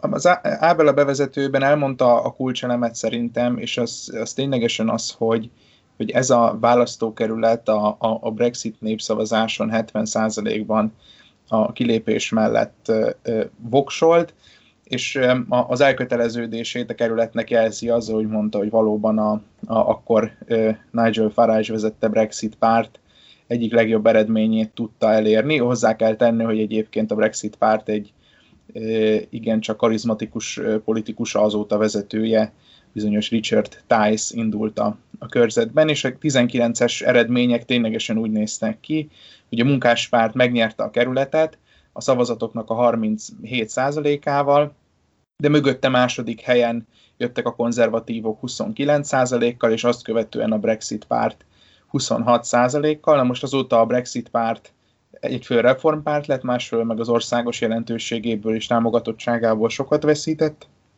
és én azt gondolom, hogy megalapozott azt feltételezni, hogy ezt a, a, a helyi támogatottsági adatok is, is tükrözni fogják. Nyilvánvalóan a kérdés az, hogy a Brexit pártnak a szavazói egy olyan választókörzetben, ahol hetven százalék szavazott az Európai Unióból való kilépésre, hova fognak átigazolni, vajon ahhoz a munkáspárti jelölthöz, aki igencsak artikuláltan bennmaradáspárti volt, és támogatta a, a második referendumot, vagy pedig a helyi konzervatív jelölthöz, aki pedig egy, egy, egy ilyen aranyos farmer néni. És én, és én nekem az a gyanakvásom, hogy inkább a, a konzervatívokhoz fognak húzni, ami mondom a kerületnek az adottságaiból, meg a, a Brexit támogatottságából adódik. Ezt egyébként a munkáspárti jelölt is érezte, mert a előkerült régi tweetek mellett elkezdte kitörölgetni a jelöltség előtt azokat a tweetjeit, amik, amik a, a, a bennmaradás pártiságról szóltak. És nyilvánvalóan vannak közvéleménykutatásaink, ezek nem sok, kettőt csináltak, a, a legfrissebb az egy hét százalékos konzervatív előnyt mér, ami én azt gondolom, hogy, hogy reális lehet, és a fogadóirodánk ugyanígy, direkt megnéztem a egyik legnagyobb fogadóirodánál, hogy hogyan állnak, és egyértelműen a torika leginkább esélyesek, hogy elvigyék ezt a választókerületet, de azért nem fogadtam, tehát nyilván mindig van benne egy, egy, egy meglepetés faktor. Nyilvánvalóan a kérdés az, hogy a jelenleg tomboló politikai botrányok, amikről az utolsó blogban fogunk beszélgetni, mennyire érintik ezt a, ezt a helyi választást. Akik vannak helyi jelöltek, akár a, a konzervatívok jelöltje Jill Mortimer azt mondta, hogy ezt nem nagyon hozzák föl, mikor kopogtatnak és, és szórólapoznak. Szóval én egyértelmű konzervatív győzelmet várok. Jó, én azért, ha valamit sose fogok elhinni, az az, amikor a politikus magyarázza, hogy neki mit hoznak és mit nem hoznak fel a választók. Én mindig azt éreztem, hogy valahogy mindig azt mondják mindenkinek a választók, amiben ő tulajdonképpen hallani akar a választóktól. Tehát... Persze kritikával kell kezelni, nem is azért mondtam, hogy ez, ez, ez készpénz, csak én el tudom képzelni, de majd mindjárt a, a, a botrányok jellegét a hallgatók jobban meg fogják érteni, meg lehet, hogy már olvastak is róla, mert a magyar sajtóban is ez, erről egész sok, sok minden megjelent. Sokan azt gondolják, hogy ezek a botrányok egy ilyen londoni, westminsteri buborékban léteznek, és hogy igazából a konzervatívok országos támogatottságát nem befolyásolják. Most, hogy ez ténylegesen így van-e, vagy nem, arról majd a következő blogban fogunk beszélgetni, de már biztos mindenki nem nagyon várja a következő blokkot. Egyébként annyit tennék hozzá, hogy azért néztem is, hogy az első közvéleménykutatás, ami azért nem sokkal korábban készült, tíz nappal korábban készült, mint a másik, amit a Times-nak csináltak, abban meg munkáspárti előny volt, és abszolút össze-vissza vannak a számok, és tehát, hogy a reformpárt, akit a, a akit említettünk, hogy ők ugye kb. A Brexit pártnak az utódszervezete, az, az egyikben kilenc százalékon, a másikban egy százalékon, és akkor a, a zöld párt az, az az egyikben, a korábban hét százalékon, a másik meg egyen, tehát ezek nagyon, azért, azért én ilyen közvéleménykutatási számok mellett körülbelül öt forintos feldobással biztosabban döntek, és ráadásul ezért lehetséges, hogy úgyhogy tényleg, hogyha ennyire szét, szét vannak menve a számok, akkor, akkor, akkor nem, nem biztos, hogy pont ezekből ne, nagyon messze menő következményeket vannak leveljük, talán, hogy egyébként ezek azért viszonylag régiek. Tehát, hogy, hogy a választás előtt egy hónappal készültek, ami azért nem... és, és uh, kis, kis mintán, ami, ami azért nem, nem sok. Tehát, hogy mondjuk a Northern Independence Party két százalék az a mintán, ugye körülbelül három fő, ha jól emlékszem, és azért ez, ez, ebből azért nem lehet sok mindent levonni. Hát körülbelül pár nappal ezelőttig én is arra fele hajlottam, hogy ezt valószínűleg be fogja húzni a, a, a konzervatív párt. Talán egy picit még mindig errefelé hajlok, de én nem tartom kizártnak, hogy nem, nem feltétlenül azért, mert ez ilyen súlyos botrány, hogy a, hogy a konzervatív pártnak ki, vagy a Boris Johnsonnak kiújította fel a lakását, ahogy mondjuk mindjárt már beszélünk róla, de hogyha a sajtó tudja ezt a narratívát tolni folyamatosan, akkor, akkor nem, nem, nem feltétlenül azért, mert pont ez olyan rossz dolog, hanem mert ez egy nem pozitív dolog a konzervatívok szempontjából, és, és akár ez a vakcina, az eddig, amiről sokat cikkezett a sajtó, a vakcina sikereket, azt kicsit el tudja némítani, és szerintem igen, ez egy, én úgy gondolom, hogy fej-fej mellett, vagy hogy egy nagyon kiélezett verseny lesz, úgyhogy én személy szerint nagyon kíváncsi vagyok arra, hogy ki fog nyerni. Már egy bizonyos szempontból azért is, mert ugye Keir Starmer arra építette fel az egész imázsát, és neki az a mandátuma gyakorlatilag a, a munkáspárt elnökségre, hogy ő visszaszerzi ezeket a szavazókat, akiket a Corbyn alatt elvesztettek, és visszavezeti a munkáspártot majd a kormányba. És azért van szerintem kicsit bajban a, nyilván nem a pozíció szempontjából, de hogy a, nem tudom, legitimitása szempontjából a Keir Starmer, mert, mert ugye ő nem nagy világról állít dolgokat, nem nagy világról állított dolgokat, hanem azt állította, hogy ő egy választható ember. És hogyha egy, az első ilyen teszt vereséget szenved, ami pont az a fajta körzet, amiben, amit vissza szeretne nyerni, az elég kínos lehet neki, és visszavetheti a lendületéből, még akkor is, hogyha adott esetben most az, hogy épp ezt elveszíti, nem jelenti azt, hogy két vagy három év múlva ne nyerne meg hasonló körzeteket. Igazából még erről a szem, szempontból én is ilyen fókuszcsoportos embereket, a Times Radio-nak van egy ilyen műsora, amit így érdekesnek találtam, ami ilyen fókuszcsoport élőben gyakorlatilag, és most Hartlepoolba hívtak három embert, és kérdezgették a Labourről, és a, és a konzervatív pártról, és a Labourről nagyjából azt kell, hogy mondjam, hogy ez a három ember Hartlepoolban egyébként egyetértett velünk nagyjából, hogy kicsit ilyen identitás nélküli a Keir Starmer, és nem nagyon tudja eldönteni, mit csináljon. Szóval Egy, egy kérdésem. Igazából most elárulhatjuk, hogy, hogy, hogy néztük a statisztikákat, és Hartlepoolból hatvanezer hallgatónk van minden adáson, és direktben influencelik az ottani politikát. Így van. Ezzel kapcsolatban csak egy kérdésem van, hogy szerintetek a Keir Starmer, hogyha itt veszít, le kell vonni ebből nagyobb következtetéseket, és és irányt váltani, vagy ez még túl korai ahhoz, és a Starmer a projektjében elején van, és még nem fort ki az, ami miatt ezeket a körzeteket visszanyerheti, tehát még, még nem kell utat változtatnia. Mit gondoltok erről? Először Egon, aztán Iván.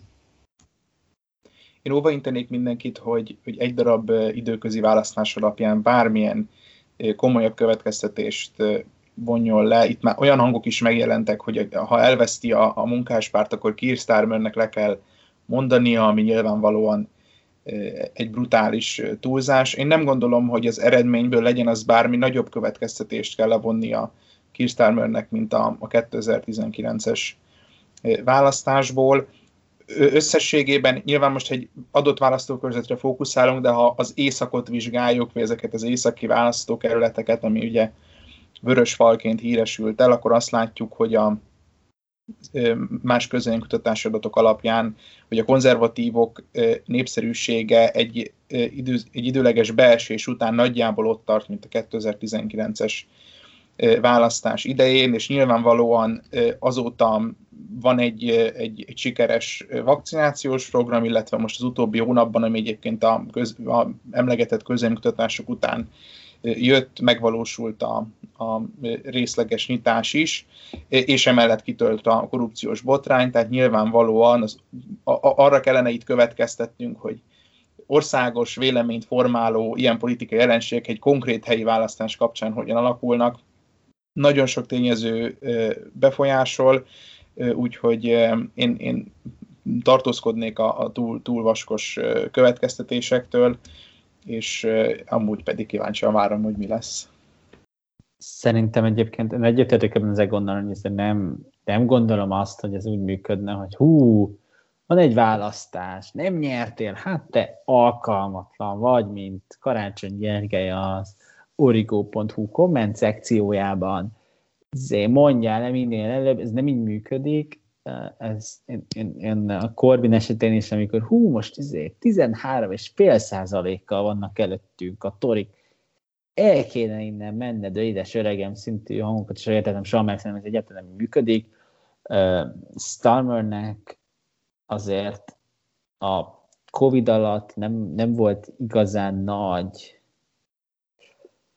lehetősége villan, villogni azzal, hogy milyen fantasztikus politikus. Én, én nem aggódnék azon, hogy egy ilyen fura helyzetben nem sikerül áttörni a Starmernek. Uh, esetleg a jövő évi um, helyi választás, ugye Angliában minden évet tartanak ilyeneket, után már több oka lehet aggódni a Labournek, hogy nagyon rosszul szerepel. Most feltéve, hogy jövőre már a Covidot azt a uh, kellemetlen emlékeink közé tudjuk száműzni, ami ami hát ilyet, ilyet nem mondok ki, mert még nem lesz igazam, de azért emelték, ez már így lesz jövőre. Ami szerintem a nagyobb probléma aztán, inkább az, hogy nem látni, hogy itt mi lenne a stratégia, azon kívül, hogy, hogy néha elmondja, hogy szereti, de beleáll ilyen kultúrharcos témákba, hogy nem tudom, nagyon szereti ő és Winston Churchill-t, hogy mit tudom én, én azért ezentúl nem látom a a Keir Starmer-féle stratégiát, hogy hogyan lehet ezeket a körzeteket visszahódítani. Nyilván tudjuk, hogy hogy működnek az ingadozó körzetek. Nyilván, ha jobban szerepel a munkáspárt országosan, akkor ezek nyilván lesznek következményei ezek, ezek között, a között, között, között a körzetek közt is, de szerintem ezt a konzervatív áttörést hosszú távon aláásni, azt nem lehet csak azzal, hogy majd a öt százalékkal többet kapunk, akkor majd itt is öt százalékkal többet fogunk kapni, mint említettük az elején Hartlepoolban a harminc, nem tudom, hét százalékos munkáspárti eredmény mellett, vagy harmincnyolc, ötven valahány százalékot kapott összesen a két jobboldali párt. Nyilván lehet, hogy a Brexit párt szavazója, ez nem automatikusan Tory szavazó, ha Nincs, nincs már Brexit párt, de, de ez nagyon-nagyon aggasztó a munkáspárt szempontjából, és nem látom, hogy itt lenne Starmernek stratégiája. Ha lenne stratégiája, akkor azt, azt tudnám mondani, hogy jó, most, most akkor nézzük meg, hogy ha idén nem, akkor lehet, hogy egy kicsit egy normálisabb évben, most a szónak a politikai értelemben, hát ha akkor majd működni fog, hogy egy kicsit többet tudom Starmer villogni a médiában, de nincs ilyen stratégia, én inkább azon aggódnék, hogy legyen. És nem azon, hogy, hogy nincs, és akkor hú, el kell mennie, mert hát ha egyébként, ha már nem működik a stratégiája, akkor miért nem lehet ezt megváltoztatni? Nem, nem értem, hogy a rossz politikai stratégia az egyébként miért lenne minden egyes alkalommal indoka annak, hogy valaki lemondjon, hogyha egyébként nem népszerűtlen jelölt, és nem, nem ő az akadály annak, hogy sikeres stratégiát tudják kialakítani, hogy megint csak nem tudjuk, hogy Starmer akadálya, bár azt nem hiszem, hogy a Starmer nagyon sok embert eltaszítaná a munkáspárttól. Hasonlókból, ahogy nem is nagyon vonz be senkit, nem az a két lábon járó karizma, de hogy mondjuk hajlandó elfogadni olyan tanácsokat, amelyek egy jobb politikai stratégiához vezetnének, ezt nyilván nem tudom, mert nem dolgoztam Keir Starmer politikai stratégiáikat, de nyilván ha nem, és, és tényleg nem, nem képes, nem tudom, kiúzni a fejét a hobokból, vagy vagy elfogadni, hogy más stratégiát kéne követni, akkor, akkor lehet beszélni arról, hogy alkalmatlan. Jó, ezentúl egyébként természetesen Skóciában is lesznek választások, de úgy döntöttünk, hogy arról a legértekesebb tudnivalókat a múlt adásunkban elmondtuk, úgyhogy hallgassatok, hallgassatok bele abba, hogyha érdekel az a része. És akkor most szerintem mehetünk is tovább, beharangozgattuk ezeket a botrányokat, vagy hát ki tudja mennyire botrányok, ezeket a kínos pillanatokat a konzervatívok számára. Kezdődött David Cameronnal, és aztán Boris Johnson is részese lett ennek. Kicsit két része van ennek a történetnek, és nem is bizonytalan vagyok abban, hogy hogy tudnánk ezt talán egyszerre kontextualizálni, de szerintem van rá egy ötletem. Úgyhogy Egon a azt a részét, ami a, a, a konfliktusnak, vagy amiben a David Cameron keveredett bele, azt, azt tudnád ismertetni egy picit? Tudnám ismertetni, de ez szokatlanul kegyetlen tőled, Ábel, hogy a hősömet velem hordatod el, tudod, ez, ez, azért, ez azért fájó. Azt kell látni egyébként, mielőtt be, belevágok a történetbe, hogy... Én, és bocsánat, mielőtt, miután ismerteted, az lett volna, igen, az egyik kér... kérdésem hozzá, hogy szerinted ez az ő örökségét vagy megítélését mennyire változtatja meg? I- igen, mielőtt belevágok konkrétan a, a sztoriba, annyit el kell mondani, hogy kicsit orientáljuk a hallgatóknak a figyelmét, hogy három botrányról vagy három ilyen kínos epizódról fogunk beszélgetni, és az, az első az, amit én most ismertetni fogok, a Greensill botrány, illetve, illetve a Cameronnak a szerepe ebben a ebben a sémában. Lex Greensill egy ausztrál származású tanácsadó, akit Cameron még miniszterelnöksége alatt foglalkoztatott, a Downing Streetnek volt fizetetlen tanácsadója, és ő létrehozta a Greensill nevű pénzügyi vállalkozást, ami ilyen értéklánc finanszírozással foglalkozik, hogy ez, ez mit is jelent pontosan, nagyon egyszerűen felvázolom, hogyha elképzelünk egy vállalatot, akinek vannak beszállítói, és kilencven napra ígérik a szállítást mondjuk, viszont ha korábban teljesítik, akkor valamennyi kedvezményt kapnak belőle. Na most ez a finanszírozási séma úgy működik, hogy a bank előzetesen kifizeti a szállítóknak, így kedvezményes áron törleszti a vállalatnak az adósságát, és cserébe a kilencven nap lejártakor a vállalat pedig egy kicsivel magasabb összegen tör lesz neki, tehát így a banknak így van profitja, és ezt a Greensill pénzügyi vállalkozást bevonták különböző kormányzati projektekbe, együttműködtek az en há es-szel, ilyesmi. De ezek még a kormányzati évek, és nem is volt vele különösebben semmi probléma. Ott kezdődtek a problémák, mikor ennek a cégnek likviditási gondjai merültek fel, ami azt jelenti, hogy, hogy a vállalatok nem fizettek neki, miközben ő már korábban ugye kifizette a, a beszállítókat, vagy éppen esetlegesen a, a járvány miatt csődbe mentek bizonyos beszállítók, nem volt egy igazán erős pénzügyi meg tőkét illető megalapozottság ennek a cégnek, és hát bajba kerültek. És korábban beszéltünk, hogy milyen gazdasági mentőcsomagokat indítottak Rishi Sunakék, és az egyik volt a az ilyen Covid mentőhiteleknek a kategóriája.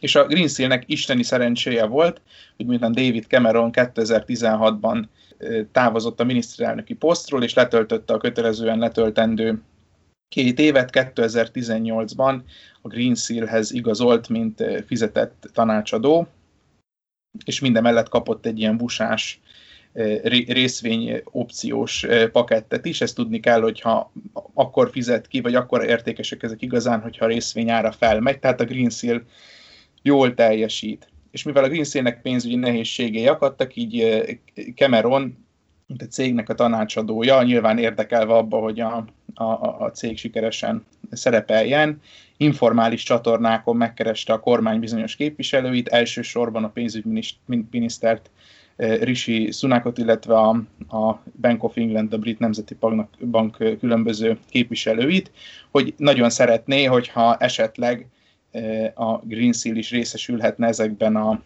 Covid-mentő hitelekben. Hogy mi, mi, mi szerepelt pontosan az üzenetekben, azt nem tudjuk, az nem került nyilvánosságra, azt tudjuk, hogy milyen válasz érkezett a pénzügyminiszter Rishi Sunak részéről. Ő, ő nagyjából azt szerepelt ezekben az es em es-ekben, hogy jaj, szia David, fogadtuk a kérést, hát úgy tűnik, hogy a Greensill nem jogosult ilyesmire, de majd kitalálunk valamit. Charles majd keres. Nagyjából ugye ez volt ezekben a válasz es em es-ekben. A lényeg az, hogy ez a lobbizás nem sikerült, a Greensill nem kapott mentőhiteleket, és kétezer-huszonegyben be is zárta a kapuit, csődbe ment, Cameronnak a részvényopciói pedig elvesztették minden értéküket. Mi, mi, mi is itt ezzel a, a probléma, vagy mi az aggályos? Hogyha Cameron karakterét nézzük, ő, ő kétezer-tíz előtt, meg, meg utána is nagyon sok beszédet tartott arról, hogy mennyire nem oké, okay, hogy a kormányzati politikát lobbisták képesek alakítani. Na most ehhez képest az, hogy ő informális csatornákon keresi a jelenlegi kormányzati szereplőket, mint az egyik ilyen kormányhoz kissé kötődő vállalatnak a lobbistája, hát finoman szólva nem veszi ki túl jól magát. Indul is független parlamenti vizsgálat. Cameron pedig elismerte, hogy nyilvánvalóan csak formális csatornákat kellett volna alkalmaznia. Én azt gondolom, hogy a, ennek a vizsgálatnak az eredménye az lesz, hogy Cameron nem követett el jogsértést, ellenben olyan szempontból szabálytalanul cselekedett, vagy etikátlanul cselekedett, hogy ezeket a csatornákat informálisan használta. Mindemellett hozzá kell tenni, hogy az ő hitelességének vagy reputációjának a botrány nagyon rosszat tesz, pont azért, mert a korábbi elveivel bizonyos szempontból szembefordult, és ez igen fájó. Azért jeleznem kell, hogy fontos eleme a történetnek, én azt gondolom, hogy ez egy sikertelen lobbizás volt. Tehát, és ugye most ez konkrétan kiderült, nyilvánvalóan, hogyha te vagy a pénzügyminiszter, és esetleg még le is akarod koptatni a volt miniszterelnököt, akkor sem mondod neki azt, hogy hát figyelj, dévesélytelen, hanem nyilván azt mondod neki, hogy jó, jó, jó, persze, majd, majd, majd, majd ránézünk. Ez persze nem menti fel Cameront etikailag vagy erkölcsinek, én azt gondolom, hogy jelenlegi információnk alapján a Rishi Sunak egyébként helyesen járt el, vagy etikusan járt el. Ami pedig a Cameron örökséget illeti, nagyon fájó ez, én tényleg azt gondolom, hogy a David Cameron a huszonegyedik század egyik kiemelkedő politikusa volt, brit politikai kontextusban is, is évtizedes viszonylatban, szerintem egy kiemelkedő miniszterelnök sikeres kormányzással a háta mögött, aminek nyilván ne, finoman szólva nem tett jót a, a, a Brexit népszavazás, ugyanakkor ismerjük ezeket a folyamatokat, hogy mi, miért jutottak oda, és, és erről már sokat beszélgettünk. Az biztos, hogy a, a nosztalgikus emlékeket, amik bennem is élnek, némileg beárnyékolják az ilyen, ilyen botrányok, és, és nagyon-nagyon, nagyon-nagyon nem örülök neki. Iván, a te nosztalgikus Cameron emlékeidet is beárnyékolja ez a botrány? Mi, mind, a, mind a nullát, ezt mind, igen. Én annyit tennék hozzá, hogy itt azért szerintem egyrészt, hogy jól tudom, jelenleg hatályos lobbizásról szóló törvényeket ugye Cameron kormánya hozta, tehát hogyha, a, ugye itt alapvetően arról van szó, hogy Cameron es em es-ben lobbizott a, nyilván által a személyesen is ismert, és nem tudom, hogy persze személyesen milyen viszonyban vannak, de azért mégiscsak volt képviselőtársától, azt most nem tudom fejből, hogy Rishi Sunaknak volt-e bármi a Cameron kormányban. Ugye nyilván egy egy politikusnál, amikor arra hivatkozik, de hát amit csinált, az etikátlan, de nem, nem törvénytelen, hogy mivel, mivel lényegében hozhatott volna a miniszterelnöksége hat éve alatt olyan törvényt, ami alapján ez, az ilyen tevékenységek nem férjenek bele, ez egy kicsit visszás. Nyilván nem értek a lob, lobbizási törvényhez, itt, uh, igen, a, meg ehhez a joghoz, meg úgy általában joghoz sem nagyon, uh, de itt nyilván felmerül az, hogy ez mennyiben fogadható el, mint magyarázat egy miniszterelnök, vagy volt miniszterelnök most már, hogy nem illegális, hiszen miért nem, miért nem csinálta illegális, hogyha szerint is fogadható el. Nagyon sok emlékeim nincsen a David Cameronról. Szerintem ez egy Ez ügy ez nagyon nagyot szólt, hiszen természetesen a volt miniszterelnök gyakorlatilag felcsapott lobbistának, és esteleg est, azt hiszem es em es-ben lobbizott a pénzügyminiszternél a cégének. Ilyen azért ritkán szokott kiderülni, meg szerintem gyakran nem hiszem, hogy David Cameron különösen sok helyen lenne lobbista, bár ezt, ezt utána nem merem kijelenteni. Ami szerintem itt, és megint csak ez az, amiről beszélünk, hogy mennyire mondhatja azt a, tehát a konzervatívok minden ilyen botrány imádnak azt mondani, hogy ez csak a Westminsterben érdekel, ez nyilvánvalóan egy politikai bullshit. Azt, azt tagadhatnám, hogy eddig, a, meg visszatérünk a többi botrányra, eddig még a konzervatívok előnye nem remegett meg, de azért mondjuk a De, de azért ez nem jelenti azt, hogy az emberek ezeket nem is hallják meg, és, és azért amikor a konzervatívoknak, hogy mondjam, image problémái vannak, akkor, akkor az egyik legnagyobb image problémájuk, meg ilyen szépen fejezzem ki magam, az az, hogy, a, hogy gyakorlatilag azért a konzervatív párt az történelmileg nagyon sokszor tűnt úgy, hogy az igazából egy ilyen felső osztálybeli férfiak klubja, de akkor történetileg fehér férfiak, és mondjuk persze most már nem annyira fehér, és nem csak fehér férfiak, és persze egyre kevésbé csak férfiak klubja, de jómódú emberek ilyen haveri társasága, Chamocracy-nek hívták ezt a Cameron korszakban. És ugye, hogyha ez az image-ed, akkor nem annyira jó, hogyha kiderül, hogy úgy, úgy, úgy, úgy működik a lobbizás, még hogyha egyébként ebben az esetben sikertelen lobbizás is, hogy a volt miniszterelnök, volt miniszterelnök a jelenlegi pénzügyminisztert egy es em es-ben keresi, mert nyilván ennek, aminek ugye mondjuk nyoma sincs, lehetnek adott esetben olyanok, hogy valamilyen informális, más informális csatornákon akár személyesen is beszélhetnek, és lobbizik a vállalatának gyakorlatilag a saját anyagi érdekért is, meg a vállalatanyagi ilyenekért is, ez nem tesz, hogy mondjam, ez egy nagyon, nagyon beleillik egy a konzervatív pártról kialakult képre, hogy ez egy ilyen old boys club, ahol a ittani öreg diákok haverkodnak egymással, és ez és uh, nyilván, nyilván megint minden ilyennél azért alapvetően az számít, hogy, hogy jól tud erről a munkáspárt kommunikálni, eddig,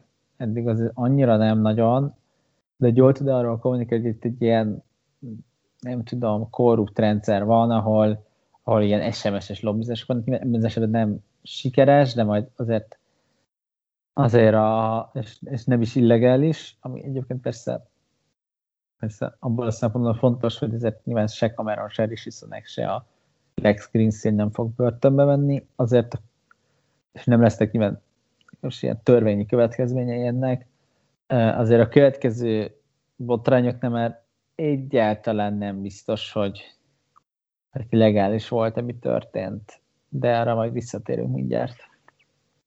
És nem is mindjárt, hanem azonnal. Ugyanis... Um, Mondta ami... be Deábel az azonnali újságírója. Jó van, jó van.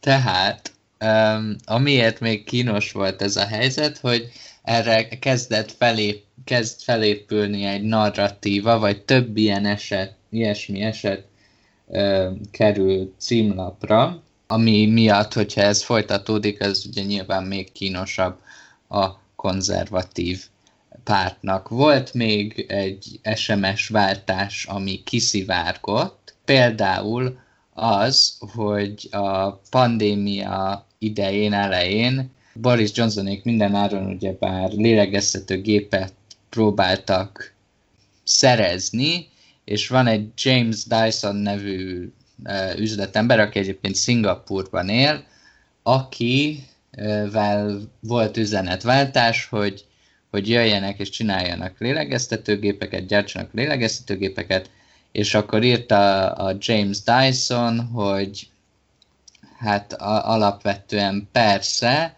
de, de szeretnék, hogy ne kelljen extra adót fizetniük a, az, a lélegeztőgépek gyártásáért, és uh, írta azt erre a Boris Johnson, hogy uh, I'll fix it, vagyis, hogy majd megoldom, ne aggódj, és Rishi azt mondta, hogy már meg is javult, meg is csinálta, meg is oldotta, és ugye ez is felvett ilyes, ilyen lobbizásos kérdéseket, meg, meg azt, hogy mennyire volt etikus ez, ez a dolog egyáltalán.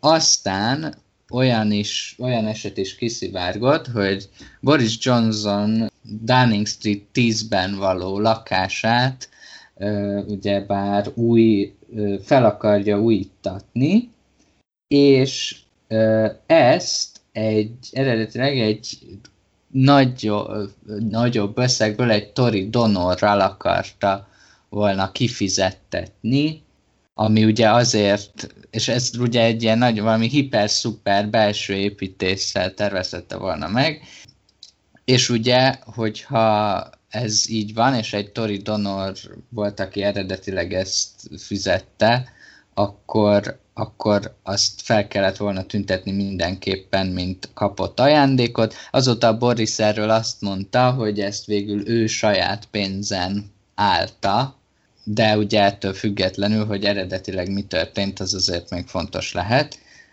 Illetve még egy ilyen urambátyám dolog kiszivárgott, és aztán, hogy ezek hogyan szivárogtak ki, és még mi az, mi az, ami még egy dolog, ami kiszivárgott, arról egyel még később, egy pillanat után beszélünk, az, hogy volt egy nyomozás azzal kapcsolatban, hogy a második lockdownt, amiről mi annó beszéltünk novemberben, kiszivárogtatta ki a sajtónak, és állítólag egy bizonyos Henry Newmanre került a gyanú, és erre állítólag Boris Johnson azt mondta, hogy nem akarja kirúgni, mert az a barátnőjének, Carrie Simonsnak egy nagyon jó barátja, és hogy nem lehetne leállítani a nyomozást emiatt, mert az a Carrie nem fog annak örülni.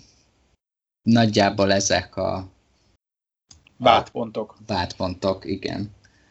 Ezek szerintetek mind, mind a há, mindegyik dolog egyenértékű, vagy van, amit súlyosabban kell kezelni, vagyis van, ami károsabb, és mit gondoltak, ez, ez, ez mit, mit mond el a konzervatív pártról?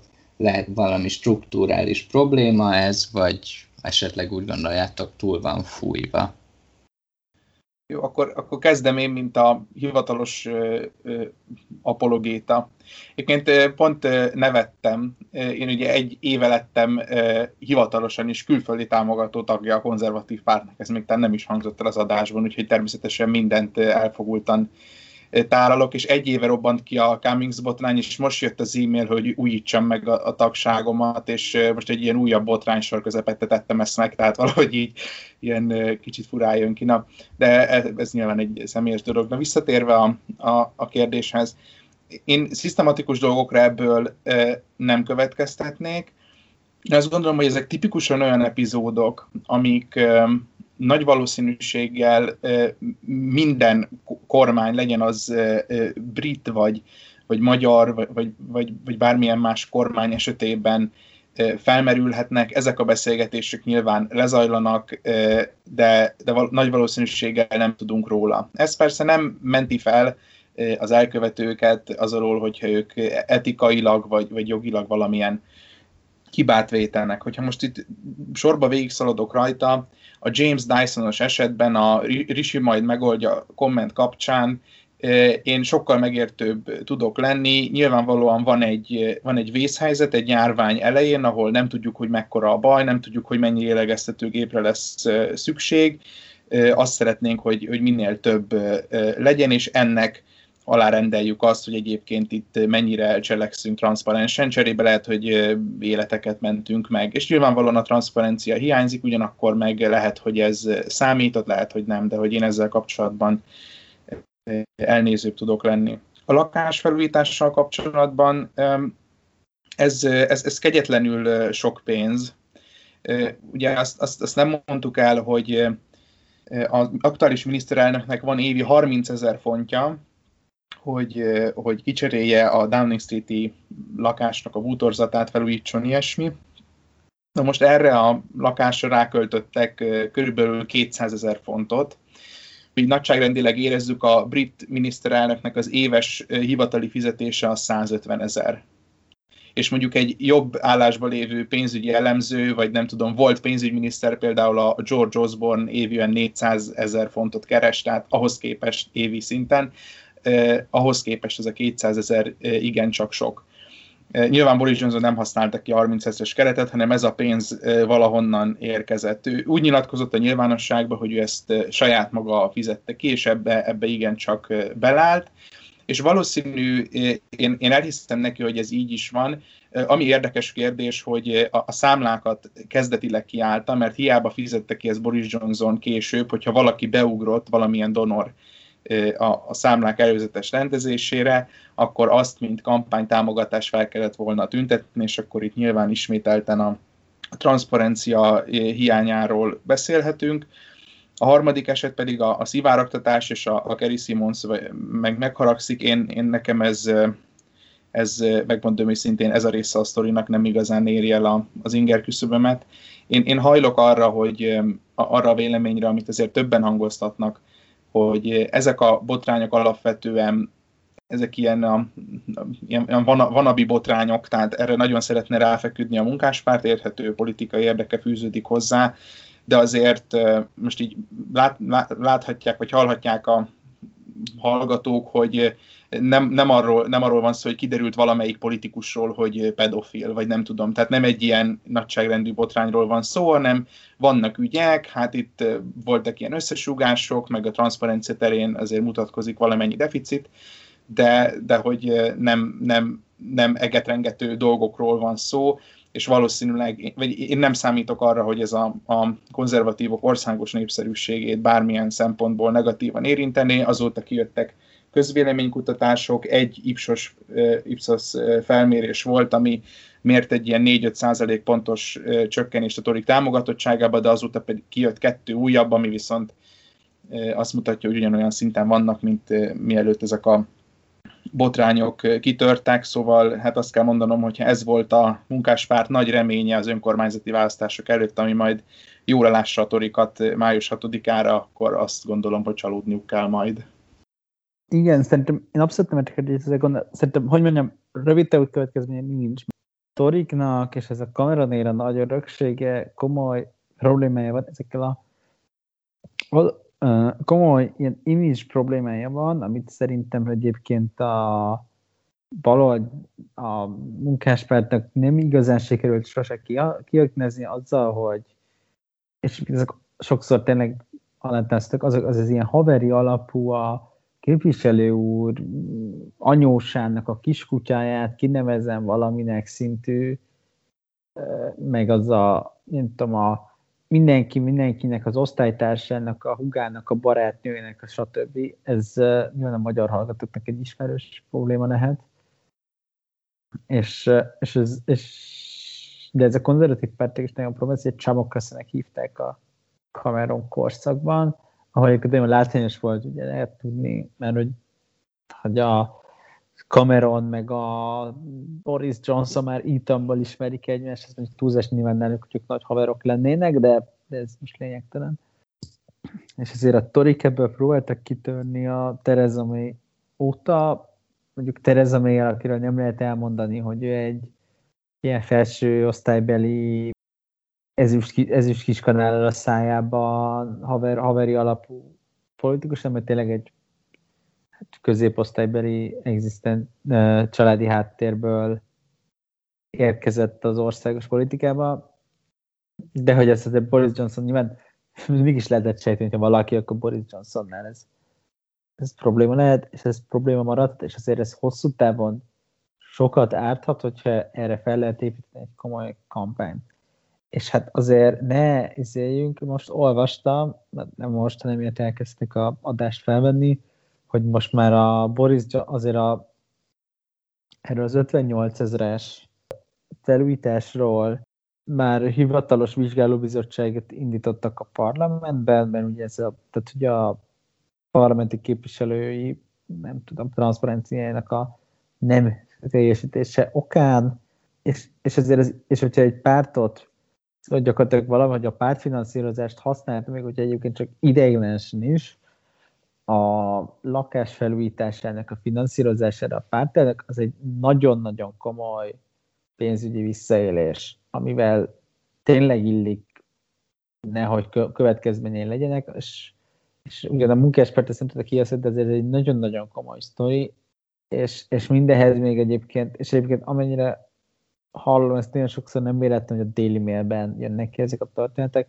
mert mindehez még társul egy ilyen nehéz ezt nem eh, gazdag ember arroganciának nevezni, hogy ugye alapvetően a, a kiszivárgott információk alapján azért volt szükség erre a felújításra a Downing Street-en, remélem érzik a hallgatók, hogy azért ebben én vagyok száz százalékig meggyőződve, minden igaz, amit a teljesen kiszivárgott, hogy azért volt szükség a Downing Street felújítására, mert kell és Simonsnak, aki Boris Johnson mennyasszonya és legkisebb gyermeke, tehát legkisebb tudható gyermeke, anyja, nem tetszett a, a John Lewis-os dekoráció, amikor azt jelenti, hogy azért viszonylag gyümölcs az átlagemberek számára a legdrágább elképzelhető e, ilyen, nem tudom, bútoroz, bútorok voltak ott, amiket meg lehet venni egy olyan boltba, ahol még az ember átlagember is eljut, tehát nem ez az ilyen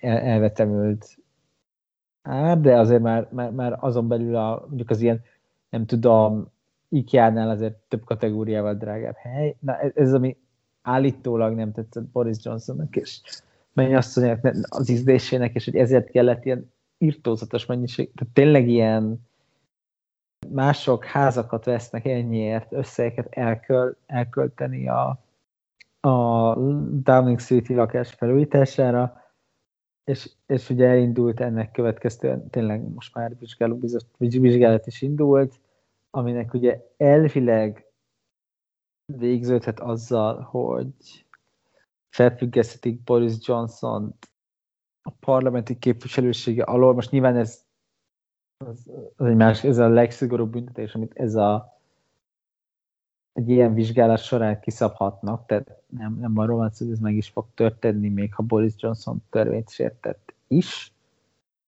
Tehát, hogy nem, hát akkor sem Boris Johnson törvényt nem járt, még akkor sem feltétlenül ilyen lesz, de azért egy nagyon-nagyon komoly pénzügyi visszaélésre beszélgettem, nem lehet annyival lesöpörni, hogy ez minden megtörténik, mert azért, azért hogyha tényleg párt, párt, pártadományokat használt, ha jól értem ezt az ügyet, mert ezért ez egy kicsit olyan, minden ilyen pénzügyi finanszírozásos ügy, azért ez mindig, mindig nagyon nehezen követhetőek a szálak, azért ez egy nagyon-nagyon komoly visszaélés. Nyilván az, hogy most az, az egy kicsit bulvár, de, de nagyon erősíti azt, hogy itt ilyen haveri, haveri körök vannak, és a választók nem szeretik azt, hogy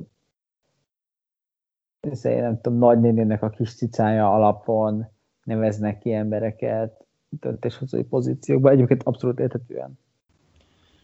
Még, még egy megjegyzésem lenne, vagy válaszat, szerintem az le, vagy rossz, rosszul volt érthető az alapján, amit mondtál, Iván, szól itt a, ki, kifizette a felújítás, itt nem arról van szó, hogy így a, a Boris Johnson az így benyúlt a pártkasszába, ami így érkeztek, és így kimarkolta ezt a pénzt, hanem itt ténylegesen arról van szó, hogy, hogy feltétlenül arról van szó, hogy a kezdeti finanszírozásba konkrétan erre a dologra volt-e valami gazdag donor, aki beszállt. Nyilvánvalóan ez sem ideális, mert akkor mondhatja az ember, hogy miért van kitéve a miniszterelnök egy adott donorkényekedvének, meg szívességeinek, de nyilvánvalóan ez, ez, ez ki fog derülni. Azt megmondtad, hogy a legszigorúbb büntetés, én elképzelhetetlennek tartom, hogy ebből bármi komolyabb ilyen, le, lehet, hogy lesz valami pénzbírság, vagy lesz egy dádá, vagy nem tudom.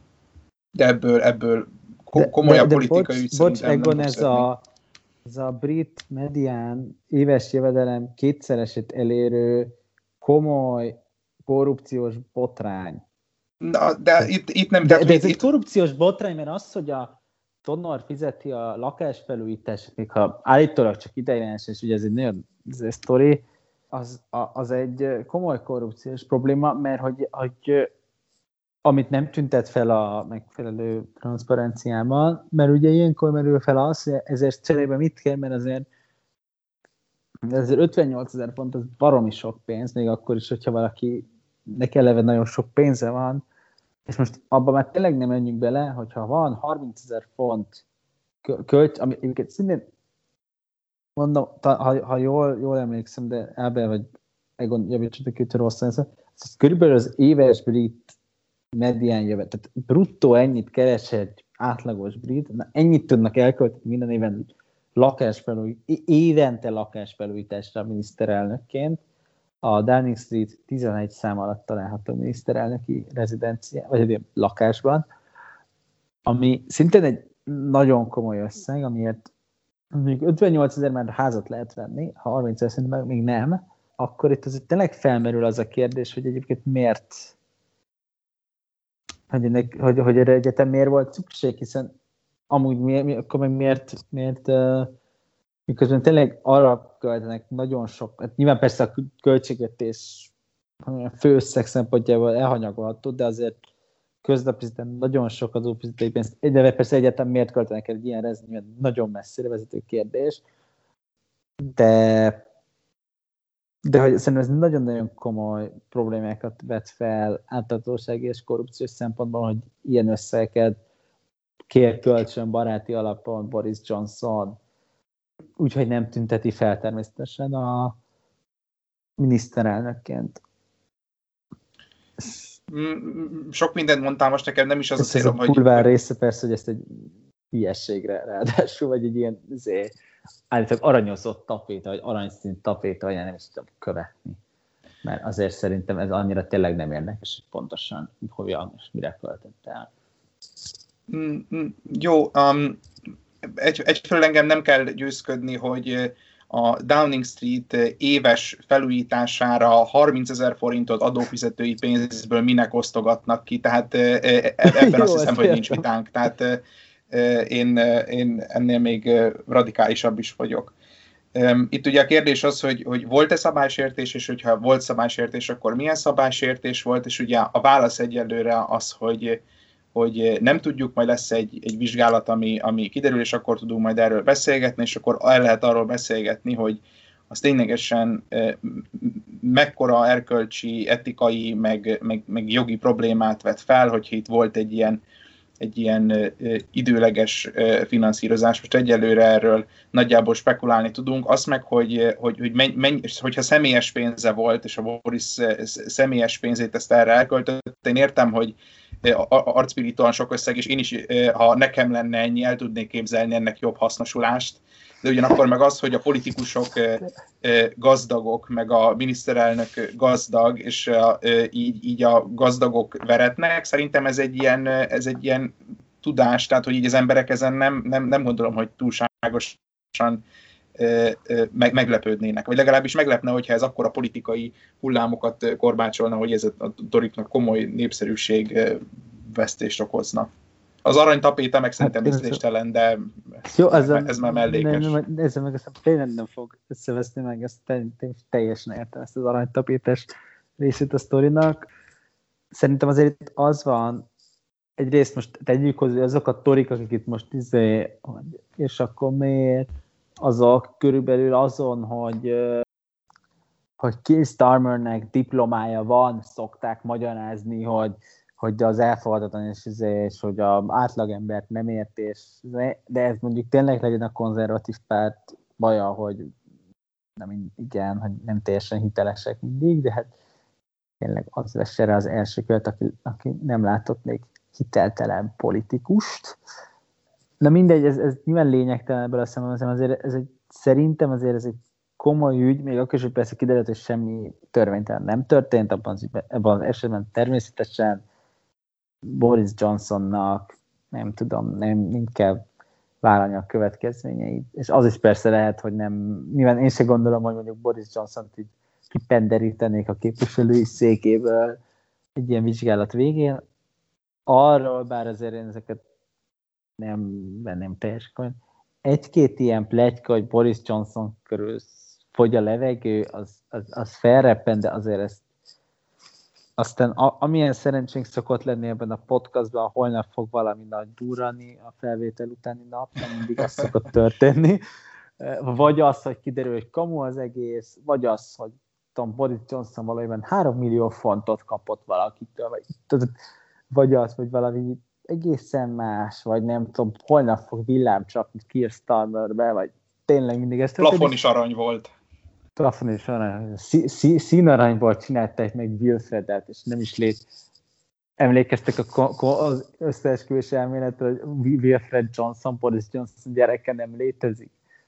Igen, volt ilyen. Egyébként szerintem ez, ennek akkor lehet valami hosszabb távú hatása, és nem rögtön, meg nem látom, hogy ebbe belebukna a Boris egyáltalán, hogyha még több ilyen a Boris személy, a Boris Johnson személyével kapcsolatos ilyesmi korrupciós, még ha felgyülemlik, akkor ennek esetleg előbb-utóbb lehet következménye. Egyébként még így szerintem ez a pénzügy, vagy szóval, hogy nem, nyilván mindenki tudja, hogy ez egy abszurd összeg lakásfelújításra, de, de szerintem még nem gyülemlett fel elég ilyesmi a Boris Johnsonnak kapcsolatban ahhoz, hogy ennek komoly hatása legyen. Viszont, ami szerintem uh, érdekes, vagy egyrészt az, hogy a Boris Johnson ez, vala, ez nagyon-nagyon idegesítette, nem? Most szerdán volt a pé em kúz, ahol ilyen kb. Vörös fejjel és izzó szemekkel válaszolgatott a Keir Starmernek, amikor ő ezzel uh, Ezt, ezt, ezeket a kérdéseket feszegette folyamatosan, és játszott vele ilyen szempontból, és a Boris Johnson meg így nagyon ki volt kelve magából, és, és idegesen ö, reagált. Ezért gondolom, hogy lehet, hogy van valami itt még ezzel a szempontból a háttérben, amit nem teljesen ö, tudunk. Viszont ami... Holnap jön a blogbejegyzés. Igen, és milyen jó, hogy blogbejegyzést megemlítetted, ah, mert... Hogy, hogy kérdezhetné az ember, hogy hogy van az, hogy ennyi kínos dolog egymás után kiszivárog, ugyanis egy régi barátunk, akiről decemberben már azt mondtuk, hogy már el is búcsúztunk, Dominic Cummings, őt, se, őt sejtik, az a Boris Johnsonék, ezek mögött a szivárogtatások mögött, és még egy olyan nagyobb szivárogtatás volt, hogy a Boris a második lockdown előtt azt mondta, hogy inkább hújjanak a testek ezrei, mint sem, hogy leállítsa a gazdaságot.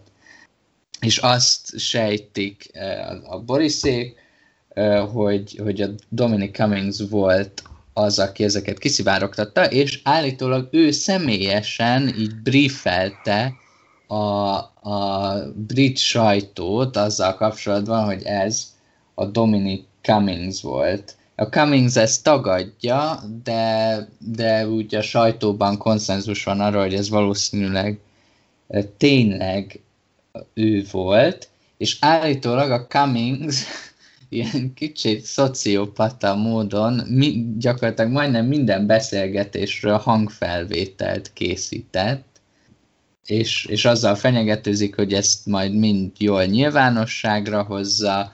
Állítólag vannak öm, még olyan ha, e-mailjei, amiben a Boris Johnson így legyint a nagy halálozási Covid arányokra. Állítólag van még a Cummingsnak olyasmi szivárogtatni való anyaga, amivel a Boris Johnson, a, a Mohammed bin Salman, a szaudi eh, koronaherceg eh, és Mohammed Sheikh a Dubaj uralkodójához van valami köze, és hogy, hogy, hogy, hogy tervez kiszivárogtatni ilyen dolgokat. Szerintetek itt tulajdonképpen mit akar a Cummings? Én, én, én, én gyanakszom arra, hogy ez egy ilyen egóból vezényelt piti, piti bosszú. Én nekem ez a, ez a narratíva tetszik, vagy ezt tartom elfogadhatónak.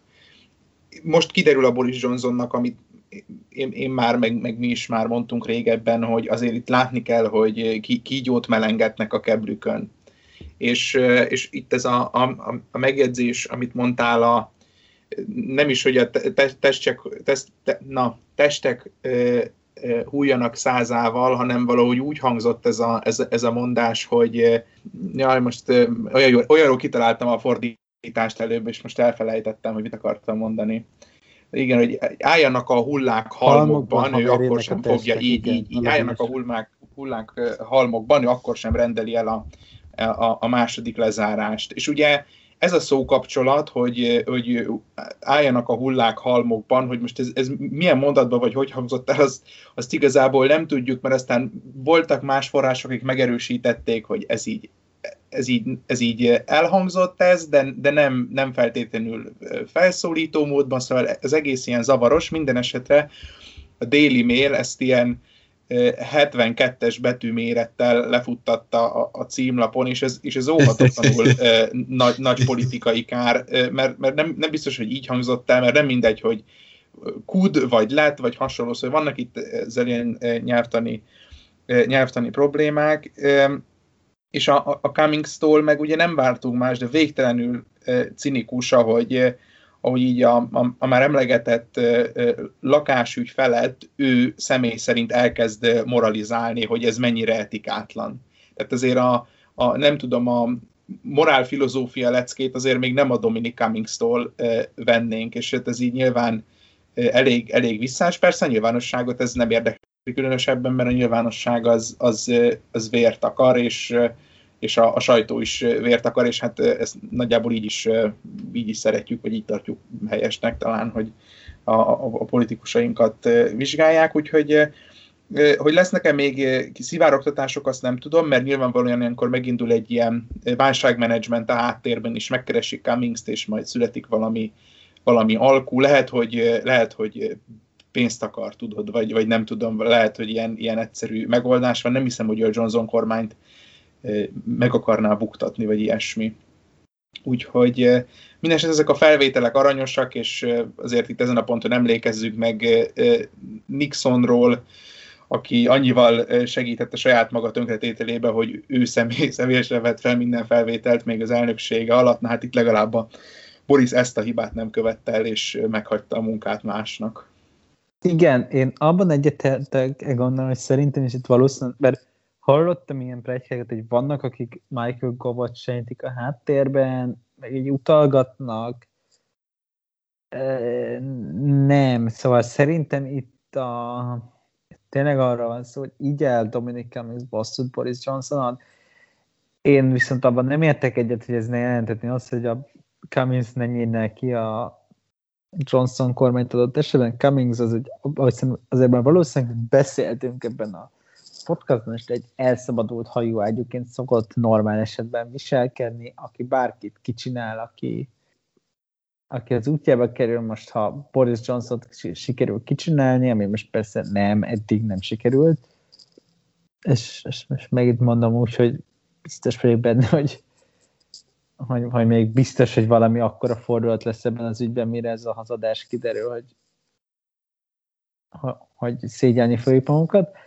Akármilyen irányban. Egyébként nem azt mondom, hogy most tudom, hogy, hogy biztos valami nagyon durva kiderül Boris Johnson, az is kiderült, hogy kamu az egész, de valamilyen ki fog derülni. De visszatérve, tehát tényleg egy elszabadult hajóágy, mert David Cameron kormányzatát is tönkretett, azért Theresa May kormányzásnak a tönkretételében is komoly szerepet játszott. Ő, annak ellenére, hogy ő azért egy, alapvetően egy kommunikációs szakember, tehát ilyen kamp, meg kampány szakember, tehát azért ő alapvetően Downing Street-en mind Downing Street, már nem is emlékszem, hogy főtanácsadó, vagy mi volt.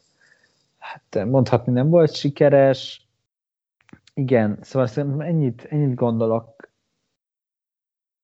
Én azt gondolom, hogy ő, ha, ha nagyon bosszút akar, akkor kicsinálja a Johnson-t, ha, meg, ha ki tudja persze csinálni a Johnson-t, nyilván most, de hogy őt ez nem fogja akadályozni, hogy sem, semmi se fogja. Ha esetleg valami másra játszik, pénzre, szeretne valami visszakerülni, nem tudom, akkor nem fogja kicsinálni Johnson-t. Az, hogy mennyire reális, hogy, hogy ez elhangzott, hogy mondjam, tehát, hogy én, tehát egyrészt Boris Johnson nem arról nevezetes, különösen érzékenyen visszanyúlni a világ dolgaihoz, ami mutathat arra, hogy ez elhangzott. Dominic Cummings nem arról nevezetes, hogy hobbija volna az igazmondás, ami arra utal, hogy lehet, hogy, hogy kamuzik. Nyilván, nyilván hozzátart, az, az biztos, hogy, uh, hogy uh, Boris Johnson a kamerák előtt, jó, igen, persze Boris Johnson ezt uh, nyilvánosan tagadta, nem elmismásolta izé, uh, ami normál esetben utalt arra, hogy itt tényleg be tudja bizonyítani, hogy nem hangzott el, mert hazudni nagyon ciki, uh, közben azért Boris Johnsonnak sem hobbija az igazmondás, szóval, hogy itt Itt nagyon sok mindent kell mérlegelni. És ugye állítólag erről is van hangfelvétele a Dominic Cummingsnak, igen, tehát jöhet egy olyannal, hogy megnyomja a playgombot élő adásban. Van-e, van-e hangfelvétel? Portik Tamásról is tudjuk, hogy ő felvett mint a minden beszélgetését. Ha valamit nagyon kinézek Dominic Cummingsból, az az, hogy tényleg mindent felvett. Ettől függetlenül, hogy ha, ha, ha elhangzott el, vagy, vagy, vagy, vagy Cummings blöfföl, azért, hogyha mert, tudom, nyilván mint egy kérdés, hogy lehet-e ezzel blöffölni, meg hát kinek blöfföl, mi az egyik az az, hogy ártani akar a Boris Johnsonnak, és akkor nagyon jó egy ilyen blöff, vagy hát ezt ne is blöffnek nevezik, hanem hazugságnak, és hogyha pedig mégis pénzt szeretne, hogy ilyesmi, hát akkor meg el tudja hitetni Boris Johnsonnal, hogy elhangoztak a száján az, ami, ami nem hangzott el, hát jó kérdés. Minden esetre szerintem ez egy nagyon, nagyon érdekes ügy. Um, nyilván Boris Johnson kigyújt, melengetett a keblén. Számomra nagyon reálisnek tűnik, hogy itt tényleg Dominic Cummings bosszújáról van szó, hogy most Cummingsnak még mi van a tarsajában, és persze ami eddig kiszivert, ez tényleg a tarsajában volt-e. Ezt nyilván innen nem fogjuk tudni elmondani. Én úgy gondolom, hogy azért ebben az ügyben, ha Cummings tényleg, tehát hogy ez tényleg ezek megtörténtek, akkor, akkor az előbb vagy utóbb nyilvánvalóvá fog válni, hogy tényleg el, el, ezt mondta Boris Johnson, ami azért szerintem egy hatalmas kommunikációs baj lehet, hiszen amíg azért azt, hogy ötvennyolcezer fontot mennyire transzparensen utalgattak egymástak a Tori donorral, és hogy ez mennyire szabályosra, hogy ez történt, és nem fel kellett volna tüntetni, stb. Ebbe valószínűleg mi is már belezavarodunk, mire a mondat végére érünk. Azért azt, az egy nagyon-nagyon-nagyon komoly támadási felület, hogy a miniszterelnök azt mondja, hogy hát halljanak meg. Jó, de nem így mondta persze, de hogy, de, hogy ő, őt nem zavarják azt, hogyha halmokban állnak a hallottak, hogy inkább működjön a gazdaság, és egyébként ennek azért már aki csak, aki napi szinten követte a brit sajtót tavaly ősszel, meg a brit politikát, azt tudja, ennek azért, hogy mondjam, tehát, hogyha nem is hangzott el ez, az biztos, hogy nagyon komoly vonakodás volt a Tory kormány részéről a, a őszi lezárások kapcsolatban. Biztos, hogy az utolsó utáni pillanatban jött ki, az én azt hiszem a talán New Statesman podcastjában mondta valaki, kicsit nyilván túlozva, de nem túlságosan túlozva, hogy nagyjából minden vasárnap kiszivárgott, hogy most már mindjárt lezárások jönnek. Tényleg én, én arra emlékszem, hogy szeptemberben még ott, ott, ott lebe, le, már a szeptember, nem tudom, kö, elején, közepén lebegett az, hogy lehet, hogy lezárásnak lesznek Angliában. Aztán emlékszem, november elején lettek végül újabb lockdown. Nyilván, nyilván egyik is volt ott, nem voltam ott a teremben, nem tudom, megterem, de ez biztos, hogy annak, hogy, hogy esetleg Boris Johnson és vagy, Boris, vagy más nagyon befolyásos kormányzati szereplők részéről nagyon-nagyon nagy hajlandóság volt arra, hogy ne legyen második lockdown, és nagyon szerették volna ezt elkerülni. Az teljesen nyilvánvaló, és az abszolút tudható volt eddig is, főleg a Rishi Sunakról lehetett hallani, hogy ő is nagyon szeretné, hogy dübörögjön inkább a gazdaság, dübörögjön, az túlzás, de hogy ne álljon le a gazdaság. Akár a, akár a lezárások, akár hallottak el, és ugye itt alapvetően arról van szó, hogy nyilván ezt eddig is lehetett tudni, hogy van egy ilyen feltételezett legalábbis, tehát ezeket szerintem nyilvánvaló összefüggés, hogyha hogy most mennyire vigyázzal a gazdaság, a vezetsz be lezárásod, és hogy nem vezetsz be lezárásod, akkor jobban terjed el, mert több halott lesz. Itt nem ez az újdonság. itt az az újdonság, hogy azért eddig politikusokat nem hallottunk erről úgy beszélni, hogy tök mindegy, hanem inkább úgy, hogy ez egy rossz helyzet, és akkor most szerinte ez a kevésbé rossz válasz, és azért azért az az embereknek mondjuk meghaltak a szeretteik ebben a, a járványban, akik azért nincsenek kevesen sajnos, azoknak azért ez egy elég, elég súlyos, szimbolikus tűr a szívükbe. Egyébként a Cummings állítólag attól fél, hogy őt az, ezt a Times-ban olvastam, hogy őt az establishment majd börtönbe fogja csukni, és ezért ilyen biztonsági, szem, biztonsági záradékként így szivárogtat ilyen dolgokat, hogy ettől eltérítse őket. Hát nem vagyok benne biztos, hogy reálisak ezek a félelmei neki, de hát tegye, amit szükségesnek gondol. Vannak a Dynamic Switch-ben, akik egyébként attól félnek, azért is félnek Cummings-tól, mert neki nincs mit veszíteni.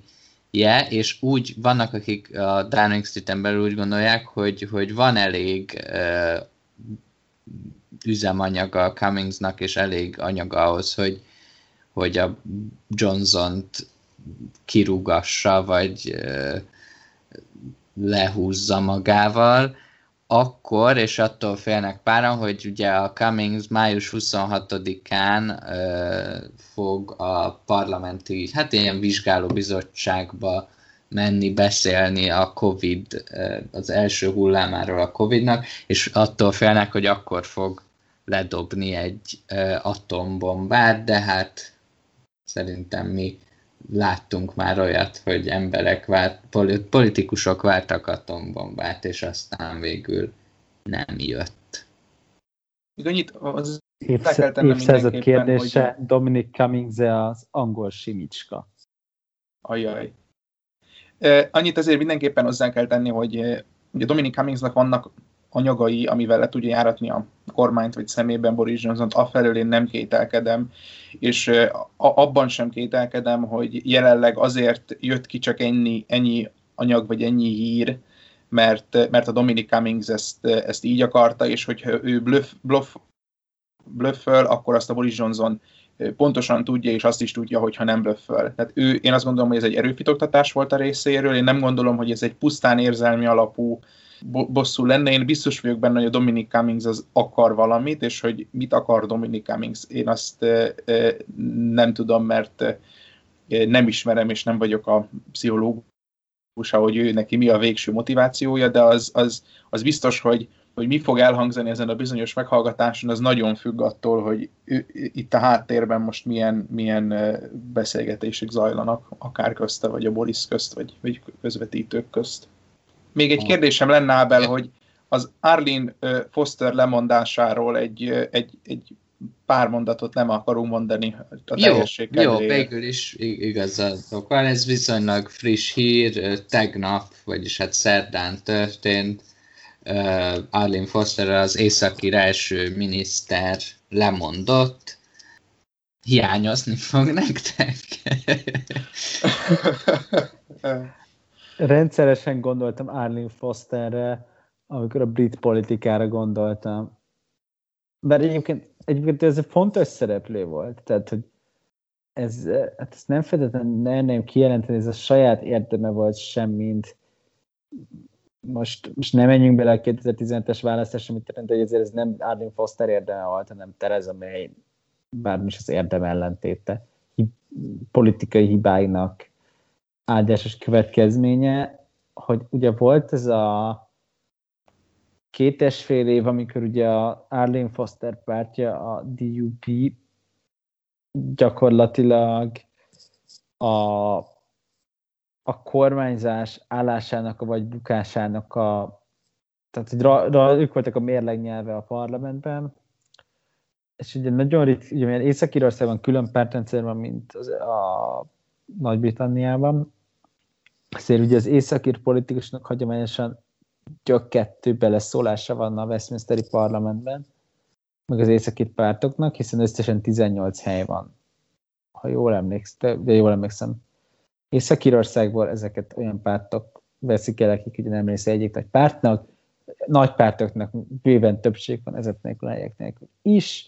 A Sinn Féinesek azok be se ülnek, az egy uh, ír uh, nacionalista, ír republikánus párt, uh, és azért ebből azt hiszem az Arlene Foster, és, és eznek azért az a következmény, hogy általában az embereket nem is érdeklik, hogy Észak-Írországban milyen politikusok vannak, mert akik nem Észak-Írországban élnek. Annak erre, hogy persze ez valószínűleg a, hogy mondjam, lényegesen fontosabb, hogy ki az északi első miniszter, mint a, mint a, a skót első miniszter a Nagy-Britanniában való terrortámadások száma szempontjából, szóval ennek azért vannak fontos kérdései, és hát azt, és egyébként, és, és pont Arlene Foster alatt volt az, hogy Arlene Foster tudta Theresa May-t zsarolni, és valószínűleg a, a Brexit megállapodás végtelen elhúzódása mögött is ez állt. Vannak olyan pletykek, hogy egy csomóan, ugye a, azt, hogy végül Észak-Írország és Nagy-Britannia között létrejött egy ilyen de facto vámhatár. Azt nagyon sokan próbálják Arlene Foster nyakába varni, tehát gyakorlatilag pont ez a Westminsteri befolyása érte őt utal, ami szerintem egy rendkívül érdekes eset volt. Egyébként hivatalosan azért mondott le, mert valami megújuló energiásval kapcsolatos korrupciós ügybe került. De szerintem ez nem annyira érdekes, mint az, hogy, hogy, hogy végül ez, ez hogyan... Gyakorlatilag az, hogy ő befolyásos tudott lenni a dé u pé vezetőjeként ennyire, azért gyakorlatilag, mint a végzet érte utol végül. Igen, itt, itt nevetgéltünk az elején, hogy mennyire fog hiányozni, és mindemellett, hogy ez egy objektív vicces megjegyzés volt, azért... ennek én kicsit nagyobb jelentőséget tulajdonítok. Egyfelől itt Iván tök jól elmondta, hogy történetileg milyen szerepe volt Arlene Fosternek és a, a dé u pének, de különösen, hogy az északír kérdés a Brexit kapcsán igencsak előtérbe került. Szerintem nagyon fontos, hogy megnézzük, hogy ennek milyen implikációi lehetnek az északír politikára nézve. Egyfelől látnunk kell, hogy az északír politikát elsősorban megosztó kérdés az a unionizmus, tehát a Nagy-Britanniához való tartozás, vagy az ír nacionalizmus, az az Írországhoz való tartozás kérdése osztja meg, és akkor ennek nyilván van egy, egy ilyen vallási dimenziója is, és a, a nagypénteki egyezmény a, a pártoknak, ezeknek a pártoknak egy ilyen közös megegyezésével egyfajta egy törékeny egyensúly eredményeképpen jött létre.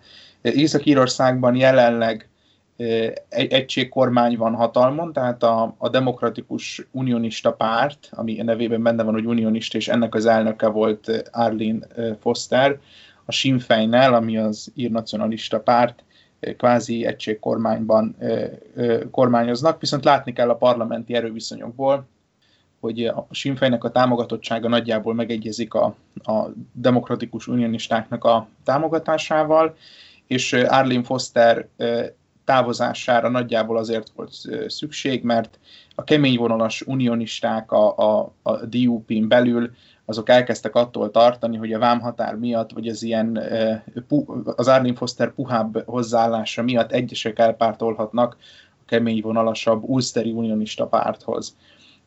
Egyfelől ez, másfelől meg Arlene Foster eh, szociális kérdésekben, rossz, rosszul mondtam, eh, ilyen szabadságokat érintő kérdésekben eh, puhább álláspontot képvisel. Ez mondjuk azt jelenti, hogy az abortusz szigorító törvények szavazásakor tartózkodik, és ezt is sokan rossz szemmel nézték, és nyilván ott van még egyébként ez az évekkel ezelőtti eh, zöldügyeket, vagy megújuló energiához kapcsolódó korrupciós ügy, aminek a részleteit most én sem tudom ismertetni.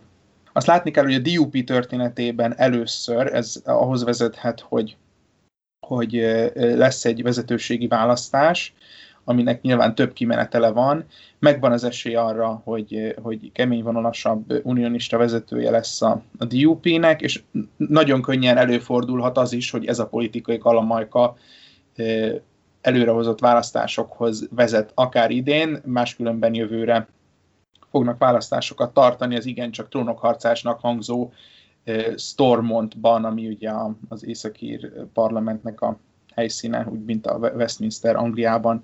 Azt akarom hangsúlyozni, hogyha netán a Sinn Féin egy jövendőbeli választáson tudja javítani a pozícióit, és netán ő adja majd a, a, az északír első minisztert, és meg lesz Észak-Írországban a politikai akarat arra, hogy megtartsanak egy népszavazást Észak-Írország, Írországhoz való csatlakozásáról, és ezt az írek is megtartják, ahogy erre egyébként a nagypénteki egyezmény lehetőséget ad, pontosabban jogot ad a két országrésznek, akkor nagyon hamar ott találhatjuk magunkat, hogy, hogy, hogy ismételten egy, egy függetlenségi referendum jön velünk szembe, aminek meg a kimenetele hát legalábbis kérdéses, vagy érdekes, vagy biztos, hogyha lesz ilyen, akkor, akkor beszélni fogunk róla. Szóval Arlene Foster mindemellett, hogy nem volt egy túl színes egyéniség a, a brit politikának, biztosította ezt a, ezt a bizonyos fajta instabil egyensúlyt Észak-Írországban, amit lehet, hogy még a következő időszakban hiányolni fogunk. Azt hiszem, hogy amúgy egyszer kéne csinálni egy északír adást, talán azért is merjük. Nagyon érdekes ez az egész ilyen közös kormányzása különféle oldalak közt, miatt kialakul, hogy benne van a intézményben. Amit én az Egon által elmondottakhoz meg hozzátennék, hogy, hogy ugye mindemellett a kortent, azért így a hónap elején, most áprilisban vagyunk, hónap elején elég komoly zavargások voltak Belfastban a az unionist vagy protestáns közösségekben, és ugyan itt lehet arról beszélni, amiről sokan beszélnek, és Magyarországon is azt, pont jöttek ki érdekes cikkek magyarul is, hogy azért ezek a úgynevezett unionista milíciák, ezek valójában gyakorlatilag ilyen drogkartellekként funkcionálnak. Azért érdekes az, hogy, hogy, hogy már, már látszanak jelei a az északír konfliktus kiújulásának, és ugye egy ilyen, pozit, egy ilyen kontextusban jött el ez a vezetőváltás a dé u pé élén, ami valószínűleg szintén előhoz, előtérbe fogja helyezni ezeket a kérdéseket, hiszen nyilván ezek lesznek a kérdések, őket persze teljesen értett okkal, hogy például mi legyen azzal, hogy gyakorlatilag vámhatár van az Egyesült Királyság felé, ez azért a az unionistáknak finoman szólva sem egy um, ideális álláspont. Igen, um, szerintem a dé u pé bizonyos szempontból egy kiváló politikai tanulmány, illetve állatorvosi lova annak, hogy mennyire a, az ellen, amit te képviselsz, és azokért a célokért, amit te el akarsz érni, hogyha nem vagy képes kompromisszumokat kötni politikailag, akkor a szöges ellentétét tudod elérni. Ugyanis a, a, tulajdonképpen a dé u pé volt az, aki belebuktatta a Mayt abba, hogy ő, ő egy, egy fokkal stabilabb északír-ír határhelyzetet kreált volna az ő díjével gyakorlatilag. És de a, a dé u pé meg ugye a saját nagyon hardcore Brexit részét akarta előrehozni a dolognak, és de, de, de nem volt hajlandó semmiféle kompromisszumot kötni a, a, a, ebben az ügyben, és ugye hát annak ellenére, hogy unionista párt, és mindenáron az a létének a célja az, hogy tagja maradjon Észak-Írország az Egyesült Királyságnak. Az elmúlt pár évtizedben most van a legnagyobb esélye ar- arra, hogy ez előbb-utóbb nem lesz így. Úgyhogy bizonyos szempontból Arlene Foster magának ö, köszönheti azt, hogy ebbe belebukott, de va- én egy picit tartok attól, hogy hogy valóban mi jön ezután, és az Észak-Írországban és az ír határ körüli helyzet, az, az lehet, hogy még inkább instabilabb lesz ezek után is. Úgyhogy egy ilyen nagyon bajós végszóval búcsúzunk szerintem. Köszönjük, hogy hallgattatok minket, és akkor jövünk vissza nem sokára. Egy északi radást én mindenképpen támogatok, nem garantálom, hogy ez lesz a következő, de akár ez is benne van a pakliban. Úgyhogy köszönjük a figyelmet, sziasztok! Sziasztok! Sziasztok.